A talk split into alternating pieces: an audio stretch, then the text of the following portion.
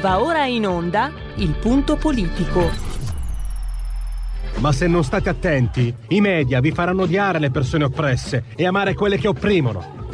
Malcolm X. C'è una radio, Radio Padania, che io capita qualche volta di ascoltarla ed è veramente una paura ascoltarla, una, c'è una rabbia, una, un odio che è totale e non si può nemmeno pensare a fare spallucce, pensare che questo odio, siccome è irrazionale, occorre in qualche modo dimenticarlo.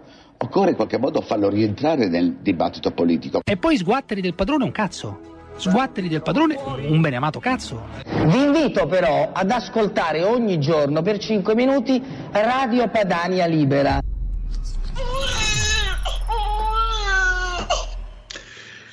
Oggi parleremo di ONG, quello che combinano le ONG e questo strepitare sulle intercettazioni. Gridavano intercettateci tutti quando indagavano su figure politiche di una certa posizione, adesso invece gridano al colpo di Stato.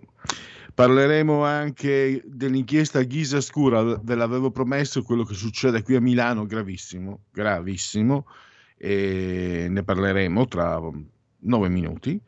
Poi parleremo del sinistri razzismi, la... poi ve lo spiego un po' alla volta. e parleremo per la rubrica Le chiacchiere stanno a zero con Alessio Musella eh, della scultura focalizzandoci sul pensatore di Auguste Rodin. Rodin, scultore francese dell'Ottocento, pensate, tre volte respinto l'esame di ammissione all'Accademia di Belle Arti di Parigi, pensate un po'. Il pensatore credo sia un... Uh, uh, mi viene quasi da pensare a un'installazione, perché ha un concetto di modernità, pur risalendo alla fine dell'Ottocento, adesso le date io le confondo ogni tanto, comunque siamo più o meno in quel periodo, anche un po' più tardo, a dire la verità. E questa, la plasticità, ma anche questo senso di, di, di, di eh, mobilità, insomma, che dà questa, questa scultura è enorme. Ne parliamo perché pensate un po', originariamente il pensatore, nelle intenzioni di Augusto Rodin, era proprio lui, Dante D, eh, Alighieri Dante, Dante Alighieri. Eh, doveva essere la rappresentazione di Dante che osservava le porte dell'inferno. Poi ha deciso altrimenti. Dante. Ci sarà anche la rubrica Dite la vostra che io penso la mia. Questa volta parleremo dell'incontro tra Enrico Letta e Matteo Renzi. Allora, io ho messo alcune indicazioni, poi naturalmente il tema libero. A slash Matteo stai sereno. B slash Enrico allora di che ti pi- dillo che ti piace. Eh, C slash ancora, un, eh, ancora tu ma non dovevamo vederci più. Ipi ci credevo ma avevo donna mautuargna. E al, al contrario, o meglio, storie tese. eh, perdonatemi. E poi mh, D, opzione D, invece hanno mai mannato? Questo è quanto. Allora, nella, nel dettaglio, con Marco Gervasoni eh, analizziamo quello che succede perché in un suo articolo spiega come, riprendendo anche il pensiero di un um, scrittore francese, Eric Zemmour, e anche di un inglese, Douglas Murray, eh, il multiculturalismo statunitense leggi sradicamento, eh, sta ormai invadendo, pervadendo anche l'Europa, dove la sinistra eh, sta rilanciando in grande stile il tema delle razze. Non esiste più, vi ricordate? Io sì, me lo ricordo. Cos'era la citazione più... più la, la vedevi che la assaporavano come se fosse solo, solo roba loro. Eh, di colta ma non troppo, colta pop proprio lui, Albert Einstein, che è sbarcato in America quando devono compilare i documenti, al nome razza, in America te lo chiedono, caucasica, eccetera. Lui risponde, razza umana. Ed era lo slogan della sinistra, invece no, adesso sono divisi bianchi, rossi, neri, gialli, asiatici, eccetera, eccetera, eccetera. E mm, questo fa parte di una, uh, di, una sinistra che spinge per il ritorno al razzismo, eh, l'antirazzismo in realtà è un razzismo rovesciato, è rimasta l'unica ideologia forte della sinistra e quindi hanno bisogno di raccontare la favola dell'esistenza del razzismo quando in realtà le differenze che troviamo nella società, che ci sono tutte, quasi mai dipendono, certo che ci sono anche problemi eh, di natura razziale, ma dipendono da altri fattori, ma loro preferiscono spostare l'attenzione altrove, che comunque, come dicono dalle, dalle parti in riva al Naun, Noncello, imbarcano cookie, bisogna dire la verità, questo bisogna ammetterlo, dai. E imbarcano cookie anche il, la cortina fumogena eh, sollevata da un certo tipo di stampa per quanto riguarda le ONG. No? Stanno le intercettazioni. Si parla improvvisamente. Allora, scusate, vado con ordine. Scusate, scusate, scusate. Allora, prima Fausto Biloslavo, poi Amendolara. Eh, Fausto Biloslavo sul giornale, Amendol, diamo a Cesare quel che di Cesare. Amendolara, eh, tanto sono sempre spesso ospiti, voglio dire, a RPL. RPL, la vostra voce, la vostra radio, che sa buona RPL, che porta cent'anni meditate, gente meditate eh, svelano attraverso queste intercettazioni quello che sta succedendo.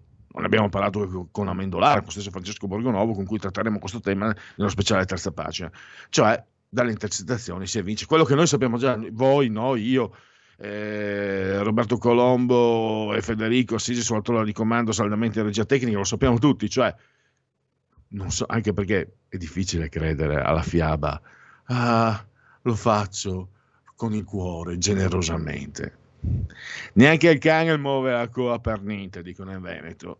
E infatti sta venendo fuori che questi signori hanno organizzato questo mercato di carne umana, perché non chiamarlo così, perché è una fonte di guadagno. Beppe Caccia, eh, verde, estremista di sinistra, che è stato anche assessore a Venezia, in un'intercettazione dice, cavolo, se non facessi questo lavoro dovrei andare a fare il barista, offendendo anche tutti quelli che fanno i baristi che tra l'altro mi verrebbe da dire,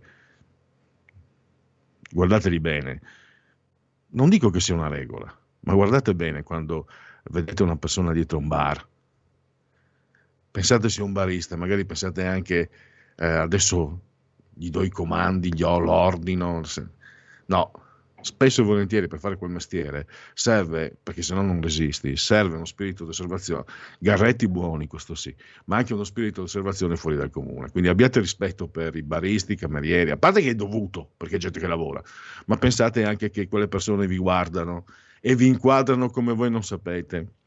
Comunque questo non importa, scusate, sto derogando, solo che appunto sta venendo fuori di tutto, di più, se verrà confermato eh, sarà, sarà, veramente di, difficile, impossibile usare la parola umanitario per quello che fanno Casarini, eh, il comandante Racchete e, so, e Sodali, e però tutti parlano delle intercettazioni, quando erano gli stessi che gridavano intercettateci tutti, quando si parlava di eh, sospendere le intercettazioni su certi imputati che però loro erano antipatici.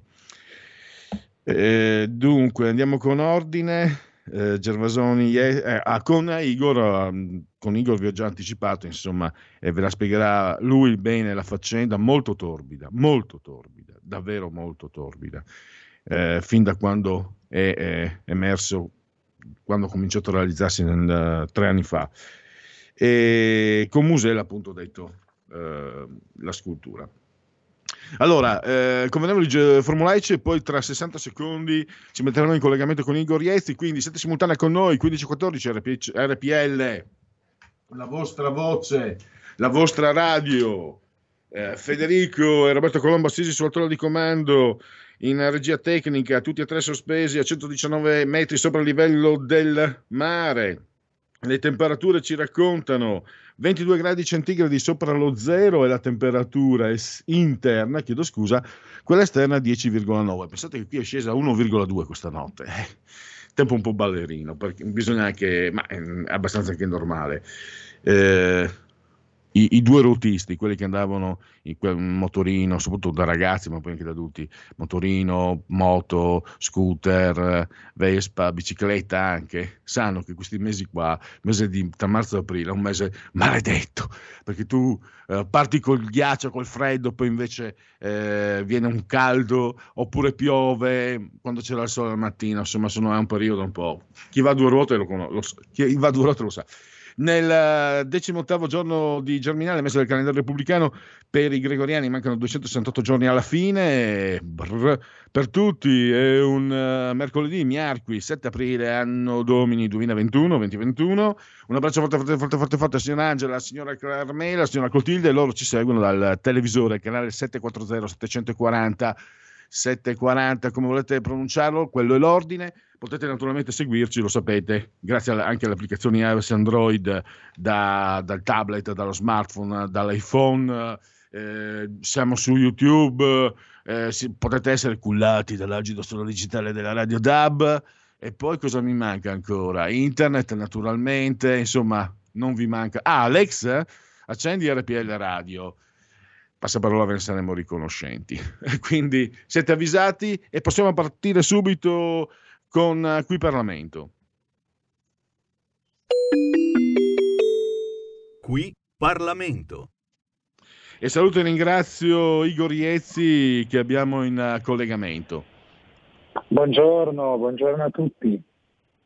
Allora, eh, Igor, eh, ti lascio la parola per ricostruire il caso. La Lega intanto ha già chiesto eh, le dimissioni di Ciacci, che è capo della Polizia Municipale, che a suo tempo però eh, apparteneva alla Procura quando fu sostituito Barbato, che sembrava eh, essere colpevole di chissà che, poi si è scoperto che invece stava cercando di fare pulizia tra un po' di marcio che c'era anche tra la Polizia Municipale e Meneghina, insomma un affare sporco e sullo sfondo c'è lui Beppe Sala. Io l'ho messa lì un po', un po naif, un po' a mosaico, un po' a puzzle. E spiegaci come stanno andando le cose eh, a Palazzo Marino e dintorni.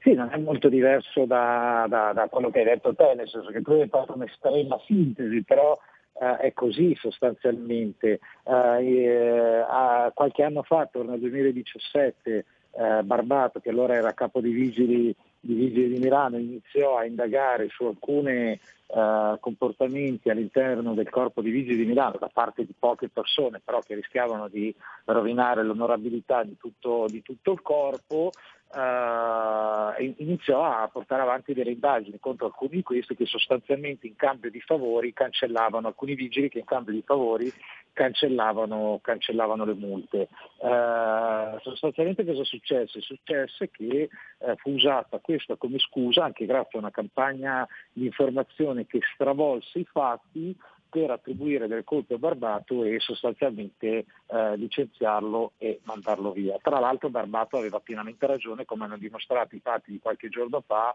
eh, con eh, appunto le, le indagini della, della, Procura un po' a scoppio ritardato, però insomma alla fine sono arrivati che hanno acclarato che appunto eh, Barbato aveva ragione perché questi vigili che eh, lui aveva eh, diciamo, indicato come possibili soggetti che compivano delle, dei fatti non propriamente corretti, eh, in effetti sono stati indagati con tutta una serie di eh, conseguenze. Vabbè, sta di fatto che eh, viene, viene, usata questa come scusa per eh, togliere Barbate. Viene messo lì questo Ciacci eh, che eh, lavorava nella Procura di Milano, che guarda caso seguiva in quel momento delle indagini nei confronti del sindaco di Milano Sala in relazione in particolare all'Expo. Ciacci fu assolutamente assunto tra l'altro eh, secondo dal nostro punto di vista eh, aggirando le regole perché eh, Ciacci eh, sarebbe carente delle qualifiche diciamo, dirigenziali di curriculum per svolgere quel ruolo. Servono cinque anni di, diciamo, di, di incarichi dirigenziali che Ciacci in quel momento non, non aveva un professionista sicuramente ottimo, ma che non poteva assumere eh, quel, quel, quel, ruolo perché, uh, venne, venne, perché appunto mancante di un, di un, curriculum adeguato. Non solo uh, furono commesse altre per noi scorrettezze, per esempio fu detto che non c'erano all'interno del corpo di vigili di Milano altre figure adatte per svolgere quel ruolo. Uh, in realtà, uh, come ha sottolineato l'Anti, uh, le figure che all'interno del corpo di vigili di Milano potessero svolgere quel ruolo, ce n'erano, quel ruolo ce, ce n'erano ed erano parecchie.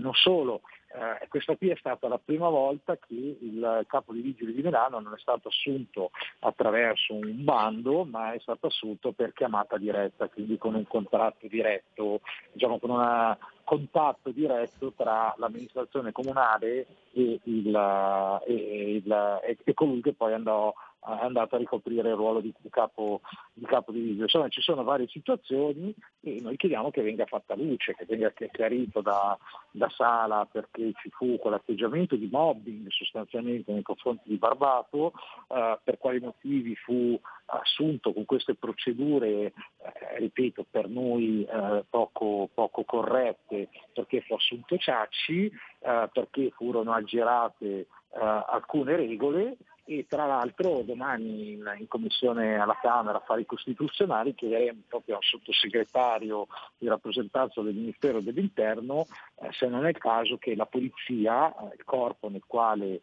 eh, Ciacci, del quale Ciacci è dipendente, perché Ciacci è un dipendente della polizia giudiziaria, eh, quindi della polizia di Stato, eh, per ora diciamo, è ottenuto il nulla osta adesso per ricoprire il ruolo di, di capo di Vigili Milano, chiediamo che eh, venga presa in considerazione eh, l'ipotesi di revocargli il nulla osta, perché diciamo, ci sono delle ombre che rischiano di macchiare anche la Polizia di Stato che poverina è incolpevole in questa, in questa situazione. Cioè, c'è, c'è una vicenda poco chiara, chiediamo sostanzialmente trasparenza e la cosa più drammatica è che da parte del primo cittadino di Milano non arrivi trasparenza.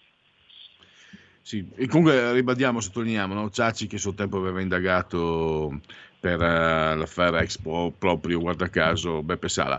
Volevo chiederti, come giornalista, una cosa mi ha colpito, e tu lo ricordi agli ascoltatori, eh, sei anche eh, originariamente come professione eh, giornalista professionista. Mi ha colpito questo, eh, Antonio Barbato. Antonio Barbato eh, viene messo praticamente alla berlina, perde l'onorabilità e visto il ruolo che aveva, l'incarico, eccetera, possiamo anche, anche solo lontanamente immaginare quello che è passato. Adesso si è scoperto man mano che non solo era tutto falso, ma addirittura era vero il contrario, era lui il buono.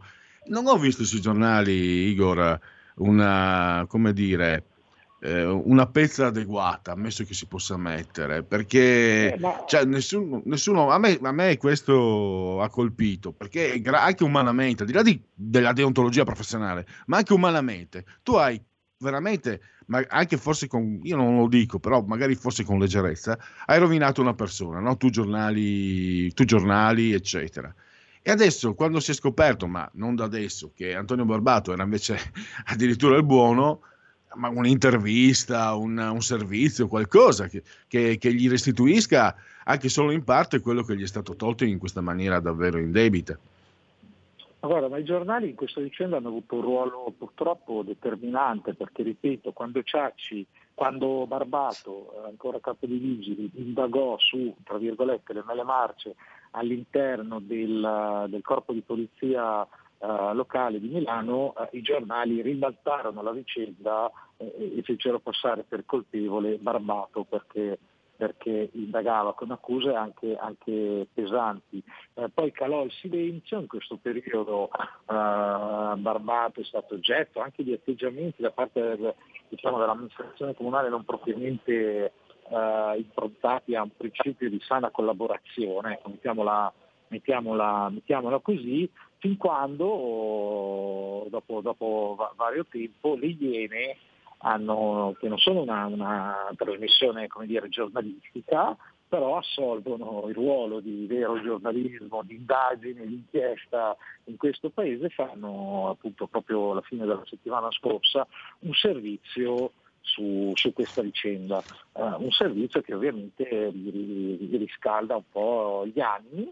Alcuni giornali finalmente trattano l'argomento, però anche qui dobbiamo uh, dire, uh, sottolineare l'assenza di giornali dei media più importanti, perché comunque cioè, questa vicenda è una vicenda enorme, di, di una gravità enorme che io ripeto c'è stato un capo di vigili di Milano che indagava sulle mele marce che è stato allontanato per assumere poi uno con eh, diciamo, dei procedimenti non propriamente lineari, eh, uno che lavorava nella polizia giudiziaria che in quel momento all'interno della Procura di Milano stava indagando sul sindaco di Milano. Quindi sono con una serie anche di eh, dire, eh, conflitti di interesse di, di, di notevole portata, però su questo uh, l'informazione è stata oggettivamente da un lato carente perché non ha riportato i fatti nella giusta uh, dimensione e dall'altra parte ha avuto un ruolo determinante perché nella prima fase ha rovinato completamente l'immagine di, di Barbato. Insomma, mea culpa anche da parte della mia categoria in alcune situazioni sarebbe forse necessario e fondamentale.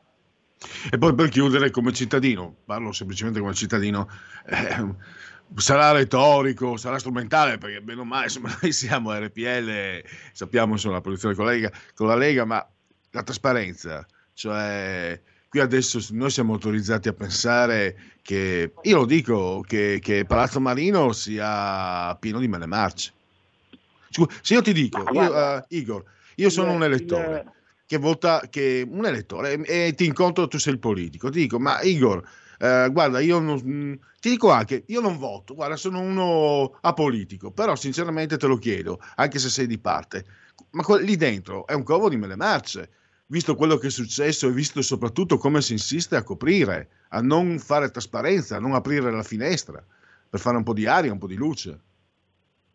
No, ma guarda, le, le, domande sono, sono legittime, noi, noi, le abbiamo richieste proprio in maniera esplicita in uh, nostro comunicato stampa, nelle richieste che abbiamo fatto questi giorni, in diversi atti eh, parlamentari, io ho fatto diverse interrogazioni sul tema, ma anche in Consiglio Comunale, i nostri consiglieri comunali hanno, hanno portato avanti queste tematiche. Noi vogliamo sapere perché uh, il sindaco di Milano ha costretto Barbata a dimettersi sapendo uh, che stava cercando di fermare il malaffare a Milano.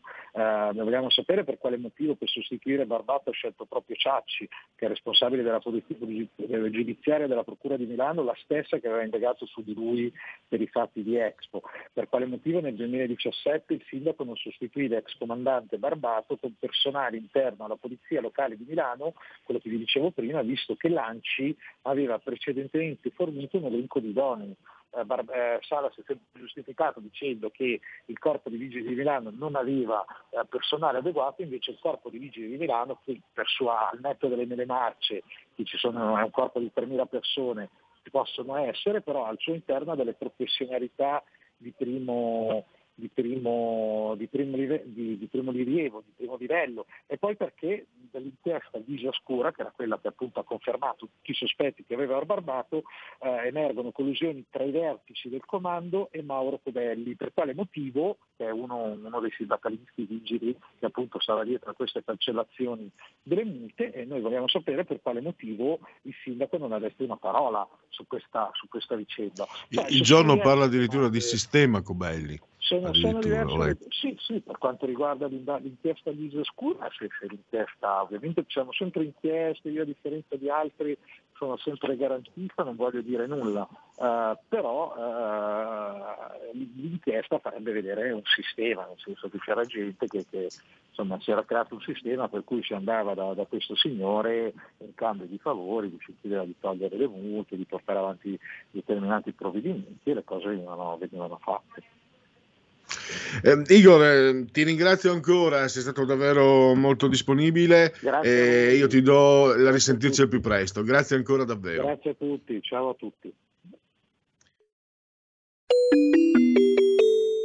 Qui Parlamento. Stai ascoltando RPL. La tua voce libera, senza filtri né censura. La tua radio.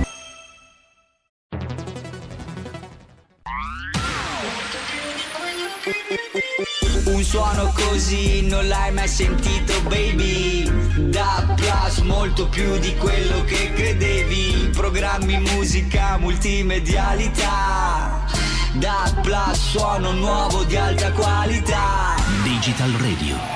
Il suono perfetto. Dub Plus. Anche RPL, la tua radio, è in Digital Radio. Porta con te ovunque RPL la tua radio. Scarica l'applicazione per smartphone o tablet dal tuo store o dal sito radiorpl.it. Cosa aspetti?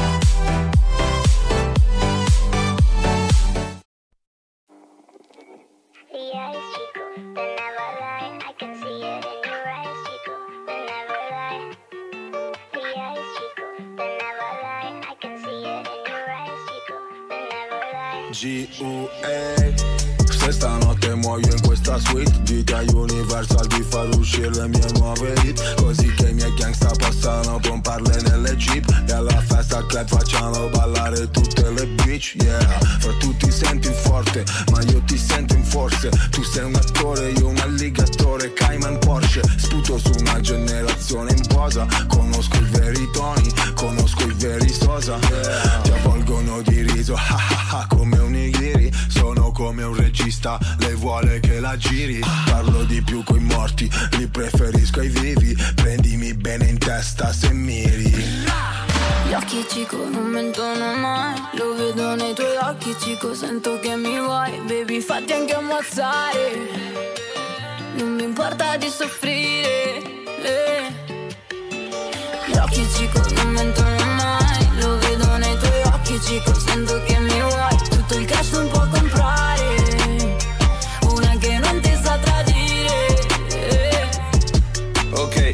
Cico non mentono mai. E tu sei la mia piccola copia come un bonsai. Anche se ti vedi in giro come un leader tu lo sai Che sei finto come le piste di neve a Dubai Li vedo tutti insieme, si incoraggiano da soli Ma qua nessuno li teme, nessuno gli deve soldi Nessuno li vuole morti, tanto già sono innocui Se la situazione è calda si squagliano come ghiaccioli Per me è un parco giochi, come sparare fuochi. Lo uccide lo sistema in una bara con due fiocchi Non è che prima ti sfoghi e poi gli haters li blocchi. Questi hanno paura, fra glielo leggo negli occhi Gli occhi cico non mentono mai Lo vedo nei tuoi occhi cico Sento che mi vuoi Baby fatti anche ammazzare. Non mi importa di soffrire eh. Gli occhi cico non mentono mai Lo vedo nei tuoi occhi cico Sento che mi vuoi Tutto il cash non può comprare. Una che non ti sa tradire eh. Se sopravviveremo portami a Non dirmi che mi ami, non ti crederei Le 5 di mattina svelano chi sei. Ed in quegli occhi rossi ci ritrovo i miei. Ho fatto un bel miscuglio, è tutta sta Don Julio. Mi fa sentire Giulio, Cesare va in pasto ai bulldog. Cade la neve a luglio, ti sgamo anche nel buio. Suono sti fake come un tamburo, scemo senti il rullo. Gli occhi non mentono mai Lo vedo nei tuoi occhi cico Sento che mi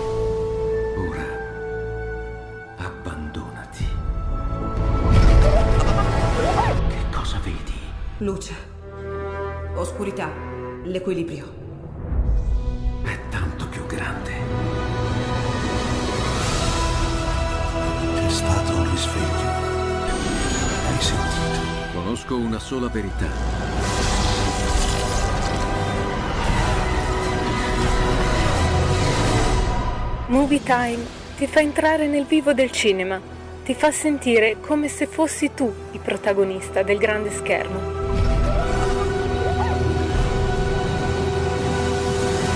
Ogni sabato dalle ore 16.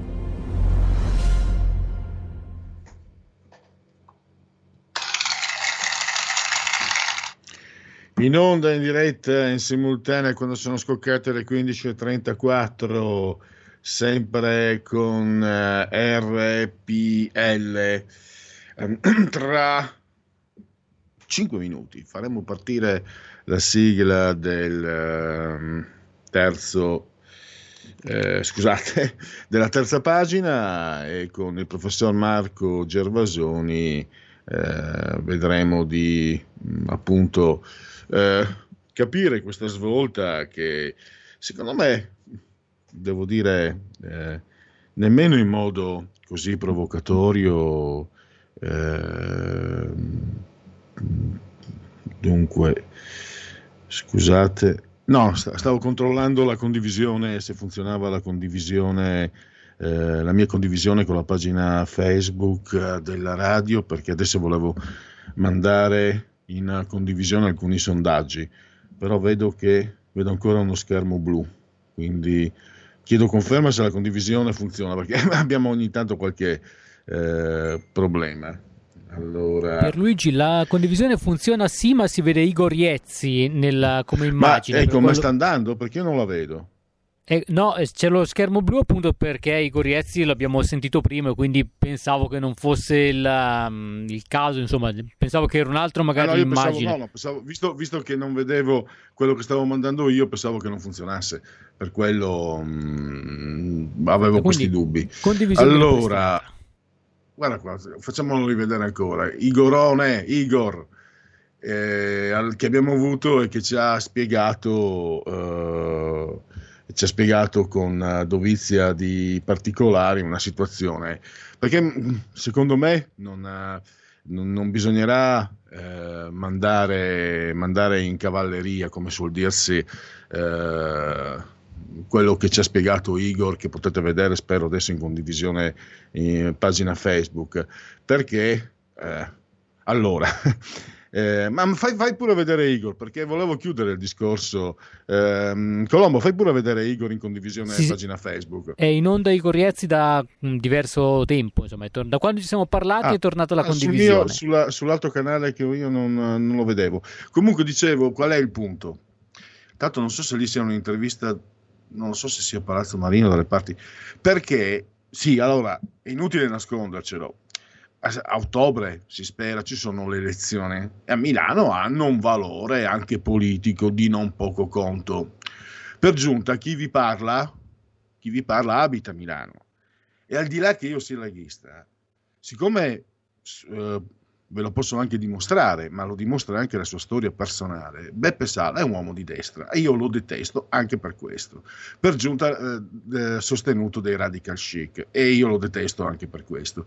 Per giunta, sinceramente, eh, c'è stato un grosso peggioramento. Mm, io sono onesto, era partito anche bene, aveva avuto una certa cura i primi due anni Secondo, io lo posso dire, la mia impressione è abito in periferia.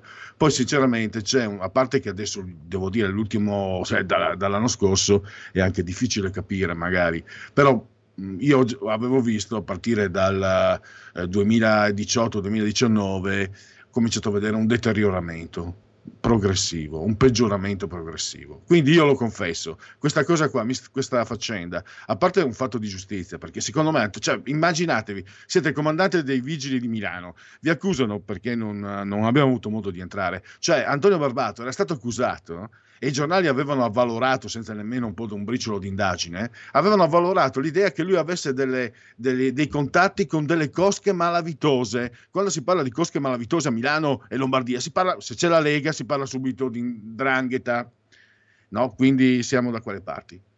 È emerso, quindi pensate, questa persona innocente che invece stava cercando di togliere il marcio, che c'era purtroppo, magari per carità, in, in, minor, in minor parte, ma è ancora più grave che ci sia comunque tra le divise, stava cercando di fare pulizia.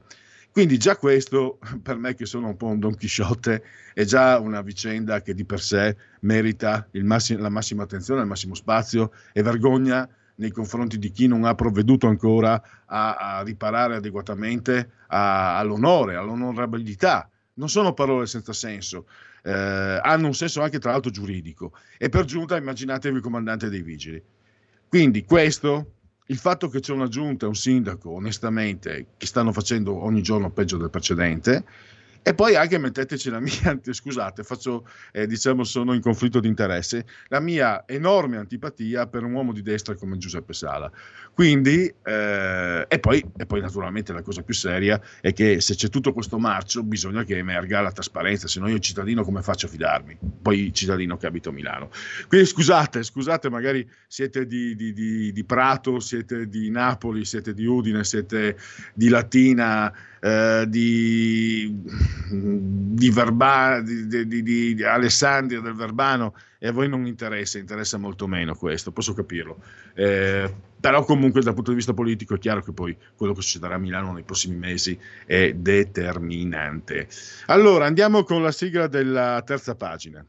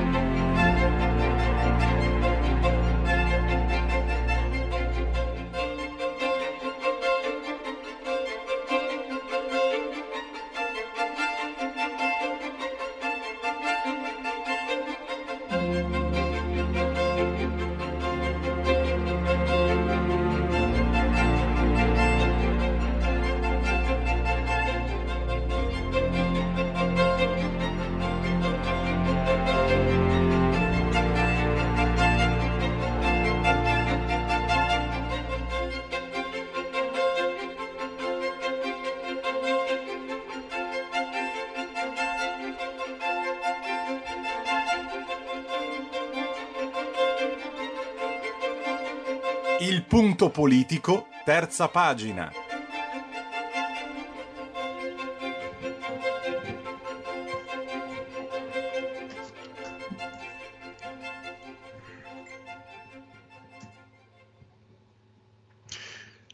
Dunque dovremmo già avere in collegamento il professor Marco Gervasoni che saluto e che ringrazio per la sua consueta disponibilità. Buongiorno, grazie dell'invito.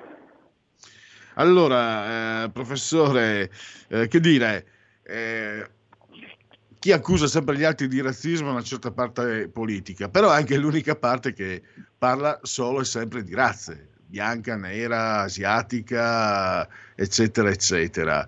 Quindi la, dif- la differenziazione non è solo non è, non è, solo una provocazione, perché questo l'ho notato anche nel mio piccolo, no, professore, che da parte di sinistra c'è la differenziazione sempre di più tra eh, etnie, razze, anche tra generi, e non c'è più la differenza tra lavoro, tra categorie, tra classi, si chiamavano un tempo. Eh, non ci si preoccupa magari che ci sia una, una, un grandissimo dislivello, no? Io non sono un socialista, professore, non mi, non mi guardi male, però eh, e credo che il merito e c'è tutto quello che ne consegue debba essere, sia una colonna portante, no? scriveva anche eh, Vittorio Feltri che la, differ- la, differenza porta alla spinta al miglioramento, tutto quel che ne, che ne, sappiamo. Però sta di fatto, che lo dimostrano le cifre, che eh, negli ultimi vent'anni la ricchezza si concentra sempre più nelle mani di pochi e cresce la povertà e il mancato, il diminuito potere d'acquisto delle, delle classi medie che sono state, che sono state devastate e che sono state abbandonate, abbandonate, dalle sinistre perché le minoranze non sono più i lavoratori per le sinistre. E quindi da qui si spiega il razzismo che lei, spiega, lei dice professore citando anche... Mh, una, uno scrittore francese, è stato importato dal multiculturalismo statunitense, cioè lo sradicato sradica? Eh, sì, eh, allora eh, in realtà eh, la sinistra accusa sempre la destra, diciamo così, o comunque chi non la pensa come quelli di sinistra di essere razzisti, ma in realtà i primi razzisti sono loro perché sono quelli appunto che eh, dividono eh, l'umanità in razze. Eh, naturalmente loro sostengono di difendere le razze eh, sfruttate, quelle che sono state i neri, gli asiatici, eccetera, eccetera. Prima di tutto, eh, poi quando uno però va a vedere per esempio negli Stati Uniti o in Gran Bretagna che cosa queste razze, tra virgolette, votano, spesso non votano a sinistra. Pensiamo per esempio ai latinos eh, negli Stati Uniti che hanno votato massicciamente per Trump o anche agli asiatici sempre negli Stati Uniti.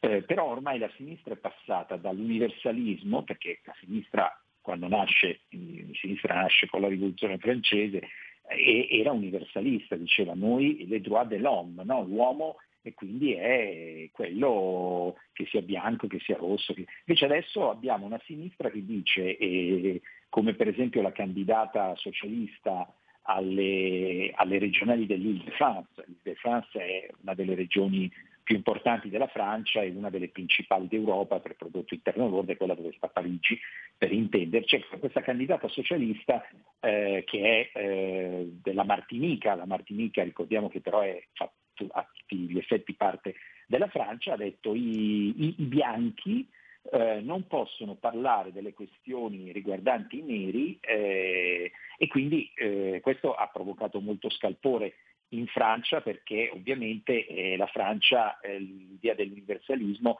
è ancora molto forte, ma poi ci sarebbe anche da ricordare che i bianchi, se vogliamo utilizzare le categorie della sinistra, eh, sono ancora maggioranza, nonostante tutto, in Francia. Quindi questa fa capire come ormai la sinistra non parli più, non solo non parli più dei lavoratori, cioè non, per, per, la sinistra il nero eh, va bene eh, se non importa che sia come appunto questa candidata socialista eh, all'Île-de-France che diciamo, è, è, è, una che porta montature da occhiali da 15.000 euro per intenderci, non proprio la portata di tutti. Cioè a loro non importa, l'importante è che sia nero, però certo c'è una bella differenza tra essere nero, eh, sempre stando, stando, in Francia, essere nero e vivere eh, nella, nei quartieri scippi della capitale ed essere nero eh, e vivere nelle banlieue. Invece loro mettono tutto assieme. Il nero in quanto nero sarebbe sfruttato. Quindi è una, un, un, un, mutamento doppio. Da un lato la sinistra da universalista diventa particolarista, ma la, la sinistra poi a, partire già dall'Ottocento era classista, eh, era, cioè diceva di difendiamo eh, i lavoratori, le classi sfruttate e invece non c'è più questa, eh, questa esistenza, anzi in alcuni casi eh, i lavoratori, eh, quelli delle classi medio-basse, vengono guardati con sospetto perché sono quelli che subiscono di più l'immigrazione e quindi sono accusati di essere razzisti. E questo stavo pensando, sì, questo è il quadro. Stavo pensando, professore, eh, per, per, anni, fino a 15-20 anni fa, mi ricordo che il progressista tipo amava citare no? una citazione non molto dotta, ma diciamo pop cultural pop, cioè la famosa frase di Albert Einstein sbarcato in America, razza umana. E, e te, lo, te, lo, sventolavano, ecco, no, questo, è questa è la mia patente di antirazzismo, eh, becero fascio razzista che non sei altro. E adesso invece... Mm, ma secondo lei questa spinta da cosa nasce? Eh, da, mh, mm, è una scelta, è un fatto che a un certo punto eh, la sinistra, il crollo del muro di Berlino, ma anche a un certo tipo di antagonismo nella, nel mondo dell'industria, addirittura com- la sinistra inizia a dialogare e a rapportarsi.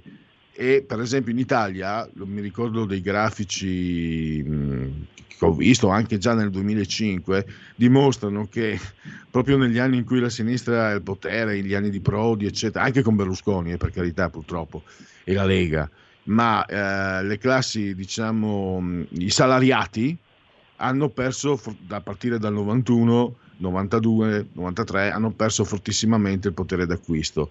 Ecco, è una, è, è una, conseguenza di quello che è avvenuto nella storia, è un indirizzo, una mancanza. Il crollo dell'Unione Sovietica forse ha fatto venire meno dei riferimenti, non lo so.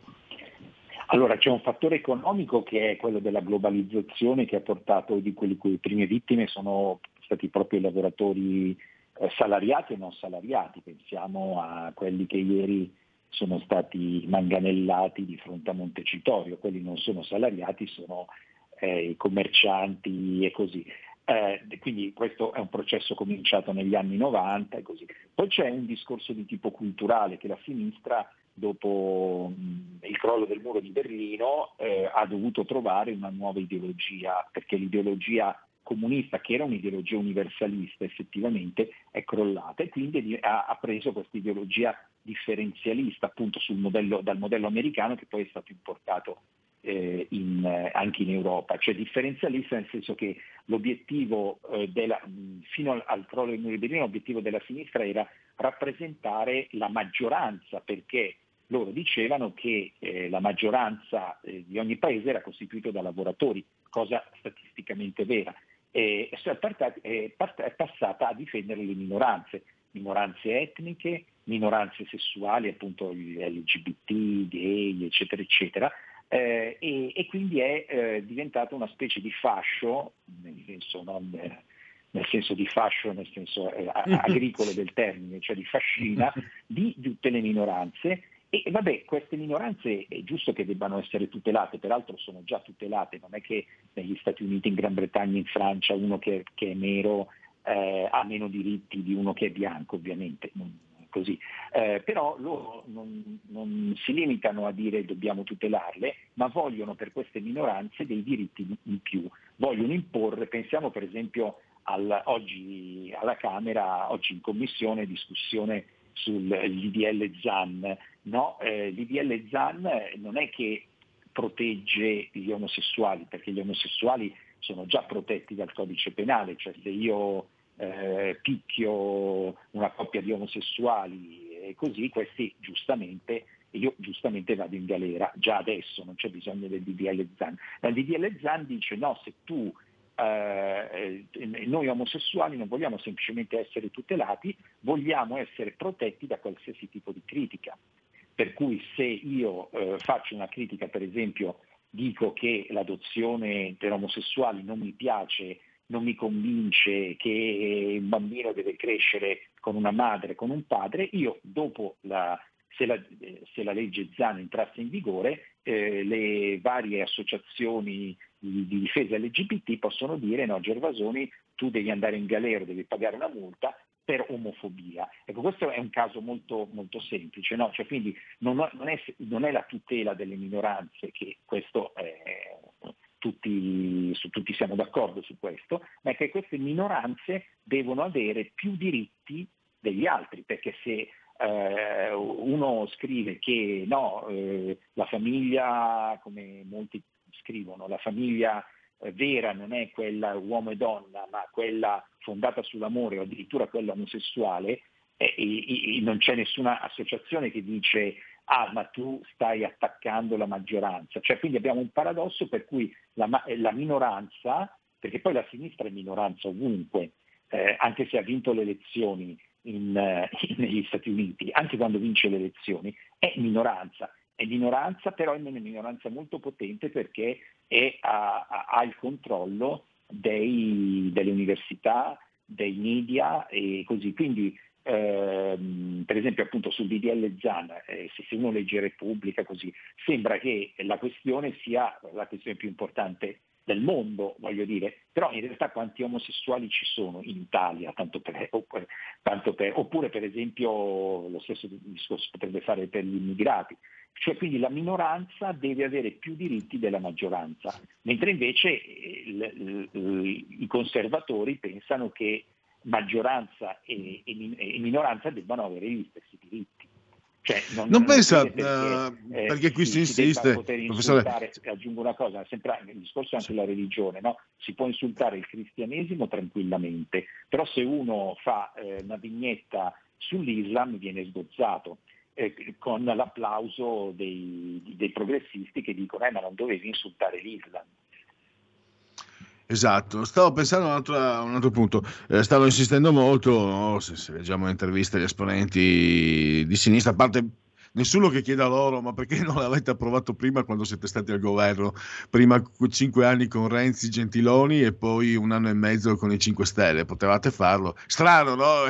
Strana coincidenza che sia diventato urgente lo Jussoli e la legge Zan siano diventate urgenti adesso, però eh, insistono molto, sinceramente mh, io intravedo un, una, una pericolosa mistificazione sono mediamente informato quando sento dire che la legge Zan serve a evitare violenza contro uh, gli omosessuali, francamente è una menzogna che io come giornalista mi vergogno non vedere smascherata da quelli che dovrebbero essere i colleghi. Mi vergogno vedere che l'ordine dei giornalisti permetta che passino queste, eh, queste, queste fandoni. Però c'è un altro punto. Penso alla legge Mancino, penso ad altre leggi ancora non ci mettiamo sempre di più, professore, nelle mani, non che io ne abbia paura, però ci, ci, mettiamo sempre di più nelle mani di un solo potere, il potere dei magistrati, il potere giudiziario. Eh, è sempre, sì, perché diamo sempre perché... più discrezionalità di intervenire. Se certo. io, professore, eh, sono molto tranquillo, no? perché sono da quando ero adolescente che detesto parole, sinceramente l'ho sempre detestate. Ho sempre detestato l'omofobia e ho sempre detestato i termini spregiativi, froce, quelle robe lì. Ma se uno gli scappa un termine del genere, certo, secondo me non dovrebbe. Però a quel punto può scattare un'inchiesta, può scattare un'indagine, può scattare, eh, ripeto, io per carità sono contro la violenza, ma gli darei comunque due ceffoni a chi dice la parola froce, però perché è una parola veramente disgustosa. Però voglio dire, sinceramente, non si può passare alle vie di fatto per, per una parola e credo che magari bisognerebbe anche un po' eh, dare meno la possibilità, perché per esempio penso se uno met, mettiamo in classe, magari quinta liceo sono tutti maggiorenni, a uno scappa la parola frocio verso il compagno io stavo pensando, professore, lei è professore, non si potrebbe, lì scatta subito la famiglia, scatta, scatta la denuncia, scatta, se passa la legge Zan, eh, scatta, scatta, il processo e tutto il resto. Stavo pensando, non potremmo, non si potrebbe tornare a una libertà del cittadino. Stavo pensando, magari non è che la famiglia, il preside, chiamano questo ragazzo che ha usato questa brutta parola, chiamano il ragazzo che è stato offeso, gli spiegano che queste parole se le deve tenere in bocca e anzi deve cominciare a cambiare testa e magari possono vedere di, di arrivare a uno spazio di condivisione, eh, di, di, di, comprensione, perché così magari quello che ha usato il, il termine sbagliato può imparare che, che, non è quello il modo per esprimer, per, di esprimersi. E l'altro ragazzo può pensare comunque di aver ottenuto quello che gli era, quello che gli era dovuto l'ho messa molto semplice, professore, però eh, vedere che sì, qualsiasi no, cosa ti esca dalla bocca può intervenire un magistrato, mi... perché qui non c'è la violenza, c'è la violenza è, è condannata comunque a priori, per fortuna che ci mancherebbe altro.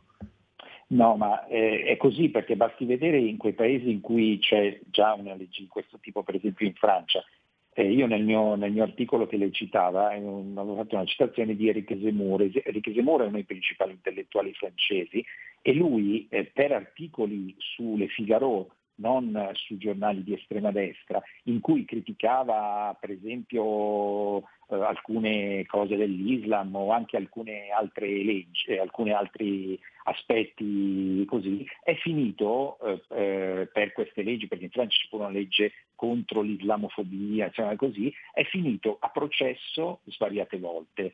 Eh, e che cosa vuol dire? Vuol dire che il magistrato praticamente deve decidere della libertà di parola di fatto. Allora che cosa succede? Se uno sei Eric Zemmour, che è uno molto famoso, ricco perché, ricco perché eh, vende libri così, si può permettere questi, eh, questi, questi, questi, processi, ma un giornalista o anche semplicemente un cittadino comune, che cosa, sapendo che c'è questa legge, allora non critica perché teme che un'associazione, per esempio di difesa degli omosessuali e o degli islamici, in genere islamici e associazioni e omosessuali non vanno molto d'accordo per ovvie ragioni, eh, possano intentare un, una denuncia, denuncia di carattere penale, perché questo c'è nel DDL ZAN anche, cioè quindi se io scrivo appunto che la famiglia eh, per me la famiglia omosessuale è, eh, no, non va bene, io posso essere passando la legge ZAN, posso essere eh, denunciato e quindi dovermi prendere un uh, avvocato che costa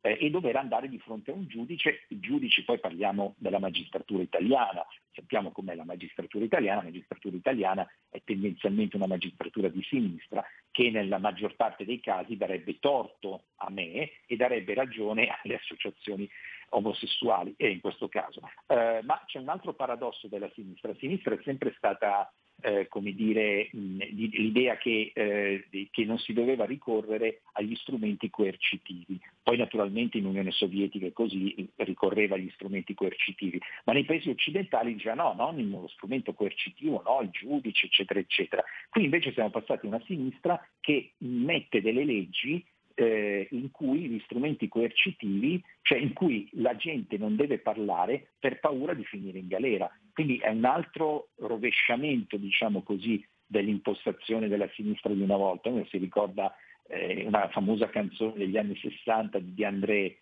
dove ridicolizzava i magistrati, no? il giudice, no? adesso non mi ricordo il titolo sì. della canzone, e invece siamo Era di Brel, tra l'altro, da... o di Bressels, tra l'altro. Era di Brel, eh, sì, sì. Eh, perché eh, D'Andrea, D'Andrea piaceva prendere. sì, sì. E, e abbiamo invece una sinistra, ma questo in realtà già dai tempi di Tangentopoli, che è sostanzialmente una sinistra manettara, solo che prima era manettara solo sui corrotti, naturalmente i corrotti non suoi, corrotti degli altri, perché sui corrotti suoi stendeva un velo di silenzio.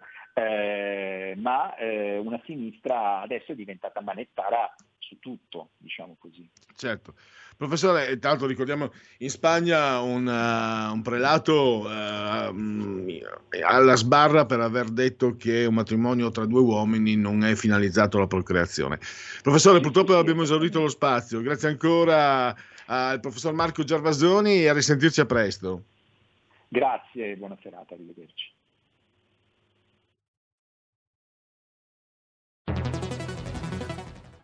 Il futuro appartiene a chi fa squadra. Le radio italiane si uniscono per giocare la partita da protagoniste. Nasce l'app Radio Player Italia. 140 stazioni in una sola rete.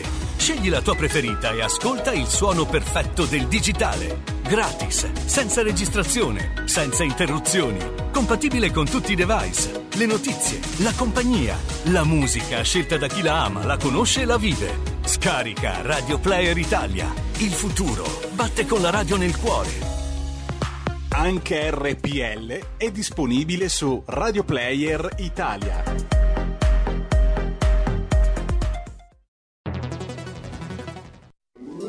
Stai ascoltando RPL. La tua voce libera, senza filtri né censura. La tua radio.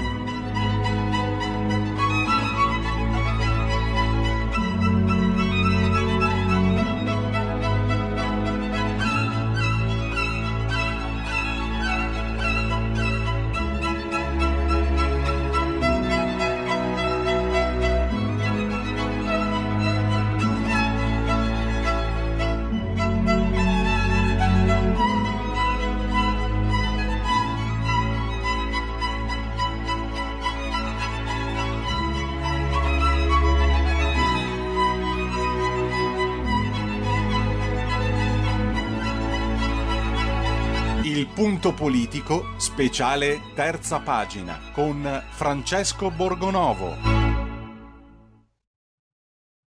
Intercettateci tutti, eh, adesso non vale più. Allora, eh, parliamo, parliamo naturalmente di questa vicenda, dell'intercettazione, ma soprattutto del traffico che eh, si dimostra sempre più davvero, eh, davvero ricco di particolari, fran- francamente scabrosi, disdicevoli, eh, molto molto lontani dal termine umanitario, cioè il traffico che riguarda l'ONG. Ne ha parlato oggi Francesco Borgonovo sulla verità, lo abbiamo in linea, benvenuto, bentornato ai nostri microfoni Francesco. Eccoci, buongiorno, ben trovati tutti.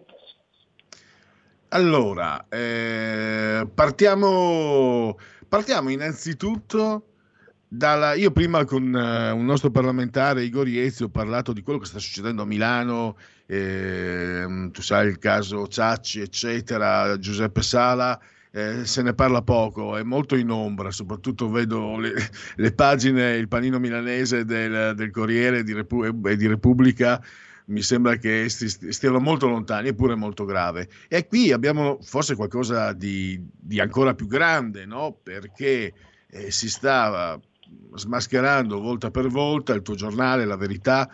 A me piace citare perché l'abbiamo avuto ospite Fausto Biloslavo, perché, perché dire sempre Fausto Biloslavo per me è, è, un, è un, tuo collega veramente eh, notevole insieme a te, e Mamendolara sulla verità, insomma, avete svelato dalle intercettazioni dei fatti evidenti. Io partirei da, partirei da, questa frase, Francesco. Era in un articolo di Fabio Amendolara nei giorni scorsi. Delle intercettazioni, cosa dice Beppe Caccia, che io conosco? Vengo da quelle parti, ero, ero là quando lui agiva, lavorava a Venezia. Eh, ex assessore del comune di Venezia e titolare insieme a Casarini di una di queste navi ONG. Se, se non facessi questo lavoro, dovrei andare a lavorare al bar offendendo anche tutti i baristi, camerieri, eccetera, tra altre cose, che per uno di estrema sinistra abbiamo già capito. Ma partiamo da qui. Qui questa frase è rivelatrice.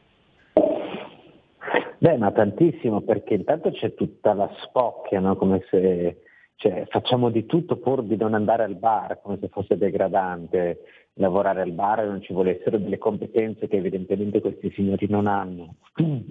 Non credo che sarebbero in grado effettivamente di, di, lavorare in un bar in un modo decente, quindi insomma eh, possono anche eh, trovarsi qualcosa di, di da fare, di più onesto invece che stare a trafficare nel Mediterraneo. E, e però qui salta fuori qual è il vero punto di tutta la questione, cioè che qua ci sono dei personaggi che devono lavorare, no? devono mettere in piedi insieme il pranzo con la cena e quindi si inventano eh, queste professioni, tra virgolette, umanitarie, che non sono poi, eh, come dire, di volontariato, no? non sono questioni di, di bontà nei confronti di altri esseri umani, ma sono appunto un modo, magari non per fare i milioni, no? perché alcune cooperative li hanno fatti milioni con, eh, i migranti accogliendoli sulla, nel, nel, nostro paese, in varie, in varie, città italiane, abbiamo visto quelli con la Ferrari, no? Qui non si tratta di milioni di euro da fare, si tratta però di garantirsi un posto di lavoro e di rimanere visibili, no? anche una posizione politica visibile. Con la scusa dell'attivismo ci si trova un lavoro e si è disposti anche a fare delle cose che eh, almeno teoricamente dovrebbero essere gradite invece chi professa grandi ideali umanitari. E, appunto scopriamo che mh, mm, sono affari, affari però sulla, sulla pelle di, di, poveracci. Tra l'altro Casarini, se ti ricordi, molti anni fa, all'epoca dei fatti di Genova, no? lui era leader, leader no global, stipendiato al ministero, dal ministro turco, tra la Livia Turco, eh, mi sembra la trasmissione fosse Striscia Notizia, credo. Eh, io l'ho vista riportata perché non guardo quelle trasmissioni, quelle trasmissioni lì. E lui, durante una manifestazione, rivolto a degli immigrati, credo fossero forse pakistani, si sentiva che diceva mandate avanti quel cazzo di negri, mandateli avanti che mi sembra già lì uno avrebbe dovuto cambiare carriera secondo me, eppure è rimasto... Tra l'altro qualche tempo fa, se, ci, se tu ti ricordi Francesco, qualche anno fa, eh, in un'intervista, forse quando ancora lavoravi a Libero, eh, in un'intervista Casarini eh, disse di aver cambiato completamente vita e di essere diventato un imprenditore. In un certo senso ha fatto quello che aveva detto in quell'intervista di alcuni anni fa, solo che chiamare, chiamare impresa questo, questo, tipo di traffico non è, non è possibile.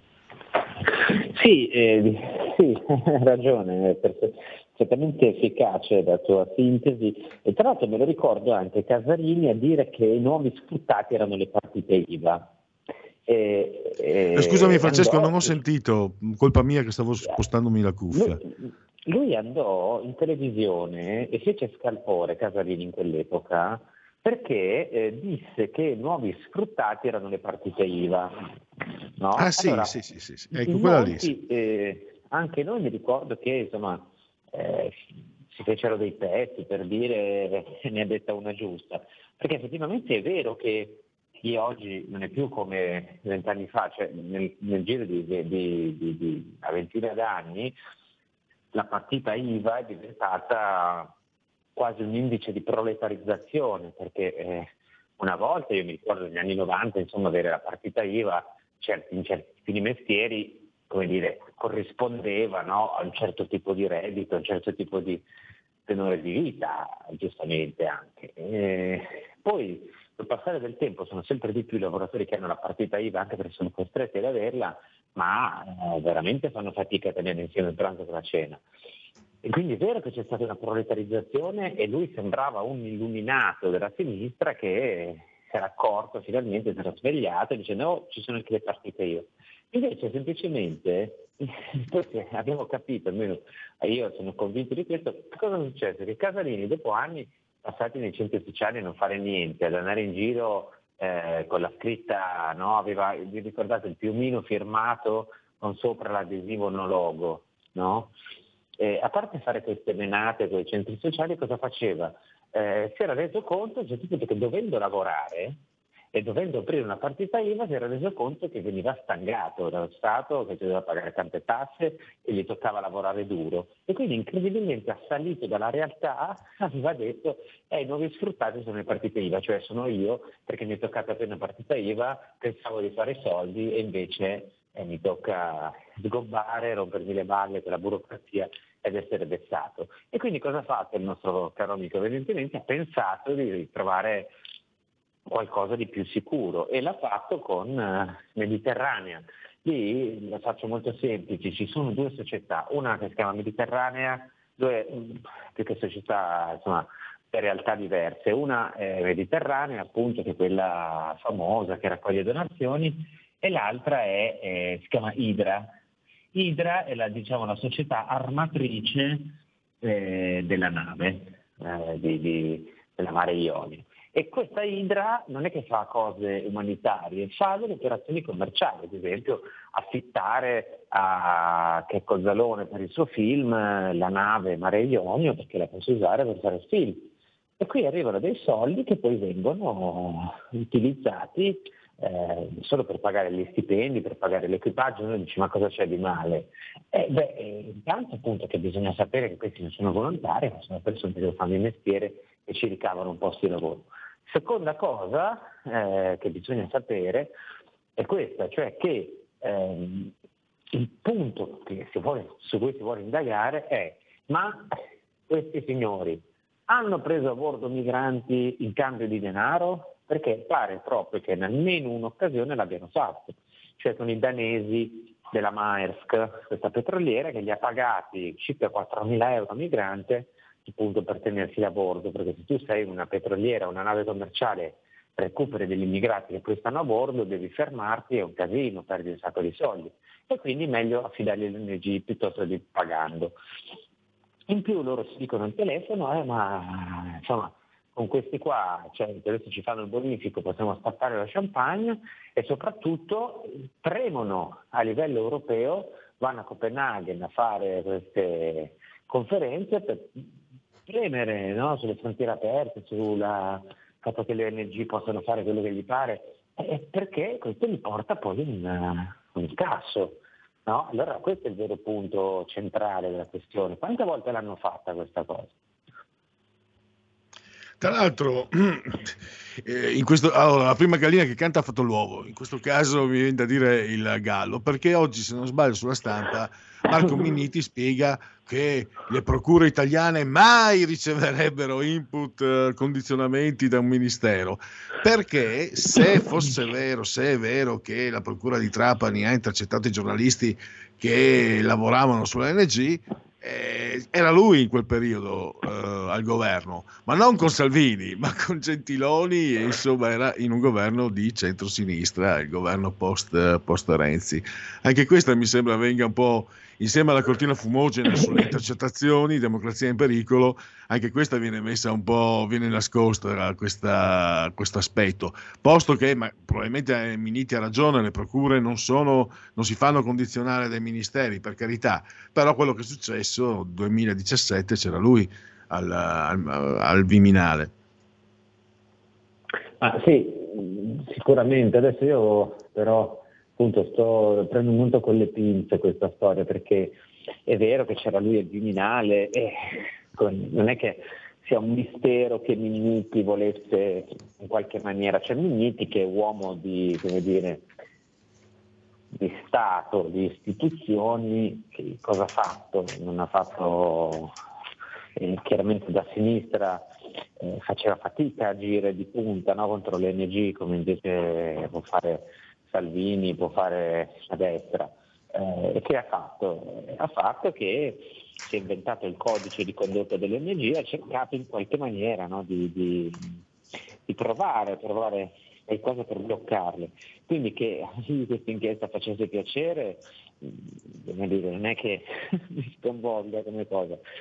Devo dire però che poi eh, non, tutte queste cose mi sembrano dei tentativi veramente per smontare l'inchiesta, no? per eh, sminuirla, per dire sì, ma tutta una menata politica, tutto un magna magna politico, una cosa dietro contro l'NG.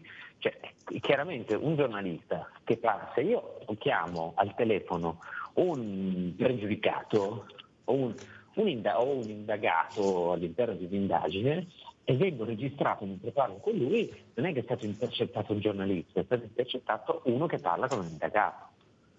No? Poi dicono, eh, eh, c'è una conversazione fra questo giornalista, Nancy Porzia e il suo avvocato, ok, tanto dobbiamo chiarire qual è il ruolo dell'avvocato.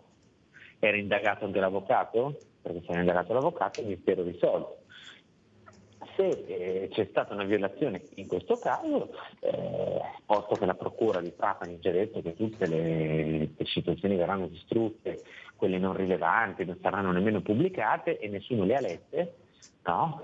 Eh, cioè, eh, non, non, ci vedo nulla di, di, così sconvolgente, anche perché di nuovo, di nuovo qui siamo a, no, a Casarini che scotta le partite IVA, cioè alla sinistra che certo. scopre l'uso politico della giustizia quando gli fa fare il paraletero, no?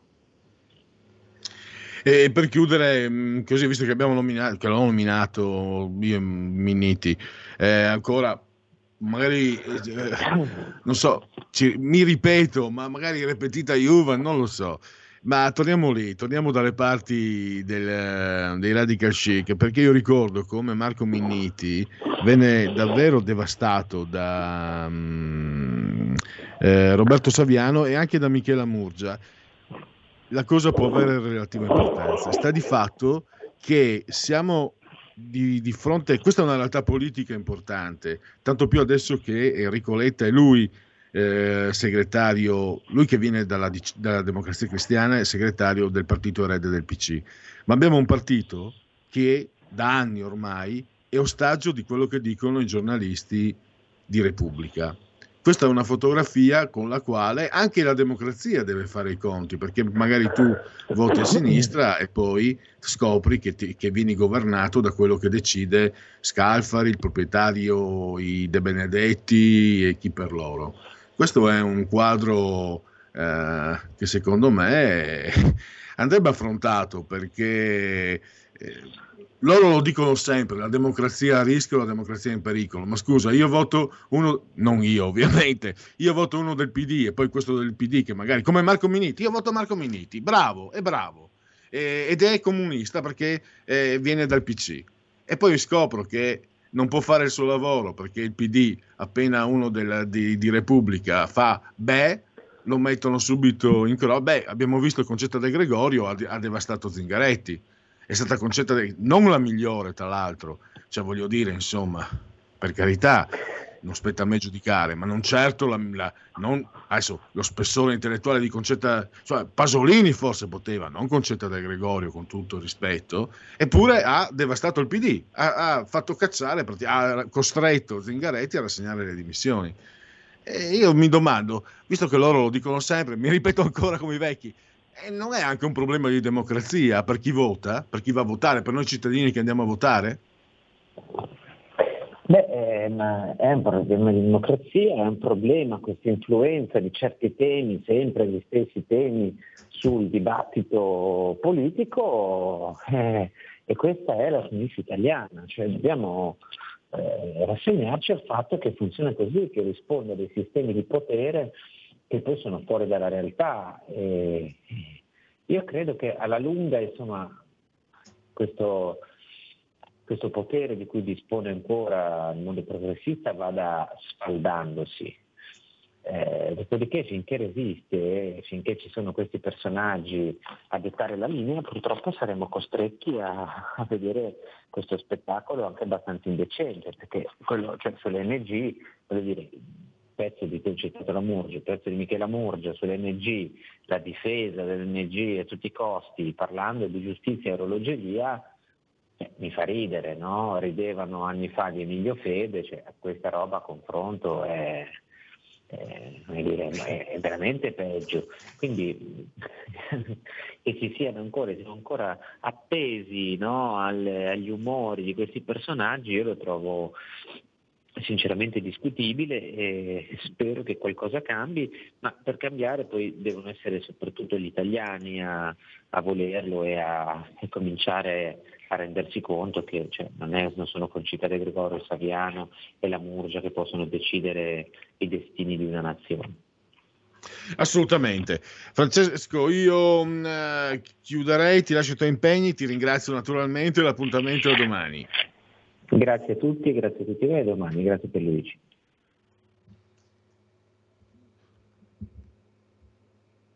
Allora. Dunque, mh, mm, non so se è andata la sigla dei genetriaci. Eh... Parte in questo eh. momento Pierluigi. Ah, perché sai che non la posso sentire in cuffia, quindi non so se sta andando o se non sta andando. La verità è che sono cattivo ma questo cambierà. Io cambierò. È l'ultima volta che faccio cose come questa. Metto la testa a posto, vado avanti, rigo dritto, scelgo la vita. Già adesso non vedo l'ora. Diventerò esattamente come voi. Il lavoro, la famiglia, il maxi televisore del cazzo, la lavatrice, la macchina, il CD e l'apriscatole elettrico. Buona salute, colesterolo basso, polizza vita, mutuo, prima casa, moda casual, valigie, salotto di tre pezzi, fai da te, telequiz, schifezze nella pancia, figli, a spasso nel parco, orario d'ufficio, bravo a golf, l'auto lavata, tanti maglioni, Natale in famiglia, pensione privata, esenzione fiscale, tirando avanti, lontano dai guai, in attesa del giorno in cui morirai. Genetriaci, commemorazioni e ricorrenze del 18 giorno di Germinale, eh, mese del eh, calendario repubblicano, per i, repubblicani, per i gregoriani mancano 268 giorni alla fine. Brr, per tutti è un mercoledì, miarqui 7 aprile, anno domini 2021-2021. Eh, prima di iniziare, un piccolo inciso Normalmente, normalmente eh, sapete, da qualche settimana l'orario del punto politico è stato, diciamo, iniziamo tutti i giorni alle 3, al, vener- al lunedì terminiamo alle 17, il martedì versione light invece terminiamo alle 16.30 e poi mercoledì, giovedì e venerdì, peggio per voi, eh, versione XL terminiamo alle 17.30. Prima era dopo, era normale chiudere la trasmissione con i genetriaci e, e, quindi partiva in automatico la sigla. E adesso, eh, diciamo, avendo degli spazi ulteriori, eh, date, datemi modo un po' mh, di gestire, che così posso anche scambiare con i tecnici e dire loro se far partire la sigla o no, perché appunto certe volte prima partiva in automatico praticamente, adesso invece proprio per il fatto che avremo ancora 35 minuti eh, a partire da adesso e poi ne avremo anche 25 dalle 17.05 con Alessio Musella per uh, le chiacchiere stanno a zero. Era solo per, uh, diciamo, mh, chiar- ah, hai fatto partire la sigla, non l'hai fatta partire, ma come io me l'aspettavo prima dopo, cioè per carità non è che cambi la vita di nessuno, ma era così insomma. Perché io lavoro a Milano, che a Milano sono peggio, io ve lo dico, eh, hanno, voi che non siete milanesi o qui è peggio che, che gli svizzeri, eh. hanno fatto diventare puntuale anche me qui, cioè roba da matti, milanesi. Uh e i Varesotti che sono loro parenti stretti. Allora, Dunque, a Pontina il uh, giuramento nel 1168 per, contro la Lega Lombarda contro Barbarossa. Eh, 30, data della morte di Gesù secondo il Vangelo di Giovanni. E poi venne pubblicato il primo RFC Request for Comments, fissa la data simbolica di nascita di Internet 1969. Giornata mondiale della salute, che non ce n'è mai abbastanza. Arcangelo Pezza, chi era? Fra Diavolo. Il falansterio del socialismo utopista di Charles Fourier. Ah, mamma mia, un grande Gino Severini, divisionista, futurista, pittore. Eh, Eleonora Fagan, in arte Billie Holiday, non, non, dico altro, non voglio neanche rischiare di profanare. Billie Holiday, basta, basta. Il sitar di Ravi Shankar, Alan J. Pakula, regista di Tutti gli uomini del presidente, Ted Kotcheff, regista di Rambo, molto amato non solo in Casa Lega, ma è stato un grande per tutti noi, Ettore Adalberto Albertoni Francis Ford Coppola, regista cinematografico, 14 nomination, 5 Oscar, non so se, se, se, può bastare. Giancarlo Perna scrive anche sulla verità. Gerhard Schroeder, ex premier tedesco, grande tombeur de femme, forse col Me Too avrebbe problemi. Florian Schneider, fondatore a Düsseldorf dei Kraftwerk, uno dei miei gruppi preferiti da sempre il grande Pietro Anastasi che non c'è più, Petruzzo, Pietruzzo che ha giocato anche nell'Inter, ma era un simbolo della Juve, insomma, Cesare quel che di Cesare. Joan Oates eh, del duo, del duo musicale Hall and Oates, eh, pop americano di buona qualità, Jackie Chan, eh, Hollywood, e, Hollywood e anche Hong Kong. Poi mm, Drive-In, Ezio Greggio, vabbè, accontentiamoci. Antonio Orlando, un bravo attore eh, napoletano prematuramente scomparso nel 1989, era molto bravo, era, un, era caratterista, un caratterista ma anche di più secondo me, funzionava a teatro, in televisione e al cinema, peccato averlo perso, perché, è, perché il cinema italiano purtroppo poi è andato di, di un degradare impressionante. Luigi D'Agostini, calciatore, Furlan, Udine Juve Inter, uh, Udinese ovviamente, Daniela Garnero, Sant'Anché, che quelli del, del fatto chiamano la pitonessa, tre nomination, un Oscar, Massimo Decimo Meridio. E avrò la mia vendetta in questo mondo o nell'altro. Russell Crowe, che a me piace tantissimo, grandissimo. Poi adesso è diventato praticamente grasso come me. C'è il film dove lui è un, un, un automobilista che perde la pazienza e comincia e diventa violentissimo. Marco Del Vecchio, che ha giocato con, anche con l'Inter, ma è stato un simbolo della Roma. Poi Scarface dal Bayern di Monaco alla Fiorentina, Frank Ribéry, calciatore francese. Ah, ah. Io lo chiamo Lorelon ma non per, naturalmente per omofobia, ma perché a due orecchio sventola, che io non ne ho viste tante nella, nella manifestazione della natura umana, due orecchio sventola spaventose, e vorrei che le sbattesse per tornare a Bergamo da dove è venuto. Un calciatore che, tra l'altro è anche juventino, cosa ci fai nell'Inter Roberto Gagliardini, che spero tanto tu non venga impiegato questa sera perché fai solo danni?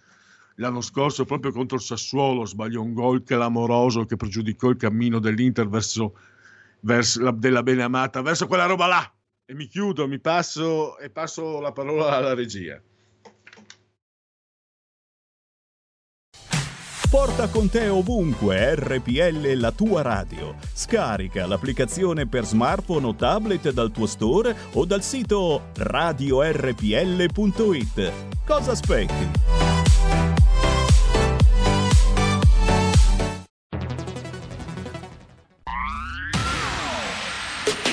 La radio si modifica, semplifica, da plus la musica purifica. Dove vuoi, dove vuoi, con chi vuoi, rilassati e vai. La digital radio non ti molla mai. Mi abbandono in questo viaggio, digitalizzo la frequenza con il suono che è uno spasso. Se penso a prima non ci credo, yo. Da plus è la svolta, qui lo dico e qui lo spiego. Digital Radio, il suono perfetto. Dub Plus. Anche RPL, la tua radio, è in Digital Radio. Stai ascoltando RPL. La tua voce libera, senza filtri né censura. La tua radio.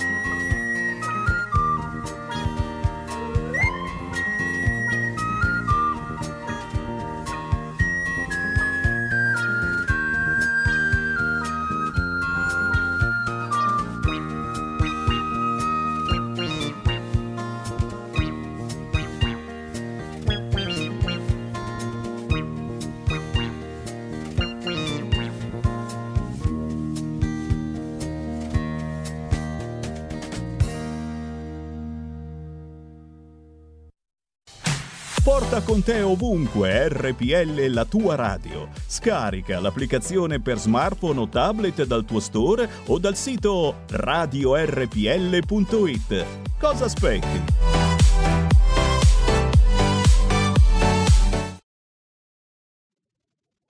Applausi alla proposta musicale che vi arriva direttamente dagli studi dove assiso saldamente sul trono di comando in regia tecnica c'è Roberto Colombo. Questa è RPL, la vostra voce, la vostra radio. Chi se buona RPL campa oltre cent'anni. Meditate gente, meditate.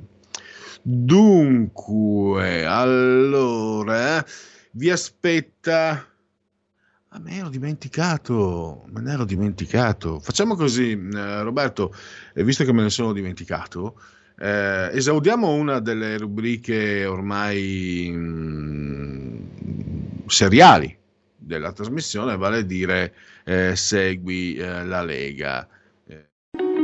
Segui la Lega è una trasmissione realizzata in convenzione con La Lega per Salvini Premier. Allora, legaonline.it, scritto legaonline.it, mi raccomandissimo. E entrate, c'è Matteo Salvini che vi sorride con il pugno segno di forza. Potete iscrivervi, ve lo ricordo sempre, 10 euro, pagabili attraverso anche PayPal, anche se non siete iscritti a PayPal codice fiscale, dati e poi vi verrà recapitata alla magione la tessera via postale di Lega Salvini Premier. E andiamo, andiamo a vedere il calendario degli appuntamenti degli esponenti, dei protagonisti politici della Lega alla TV o alla radio. Questa sera alle 20.30 Rete 4 Stasera Italia con l'europarlamentare Antonio Maria Rinaldi, voce anche già molto amata qui a RPL. Sempre questa sera, più tardi, tre quarti d'ora dopo, però non cambiate canale, restate su Rete 4, saranno arrivate pervenute le 21.25, la trasmissione si chiama Zona Bianca. Il presidente della regione Veneto, Luca Zaia, e un altro presidente di regione leghista, siamo sempre nel Triveneto, nord-est che dir si voglia, nelle tre Venezie, Friuli, Venezia Giulia, il presidente Massimiliano Fedriga, questa sera lo potrete vedere, ascoltare insieme a Bruno Vespa, niente proprio di meno che su Rai 1 porta a porta alle 23.30.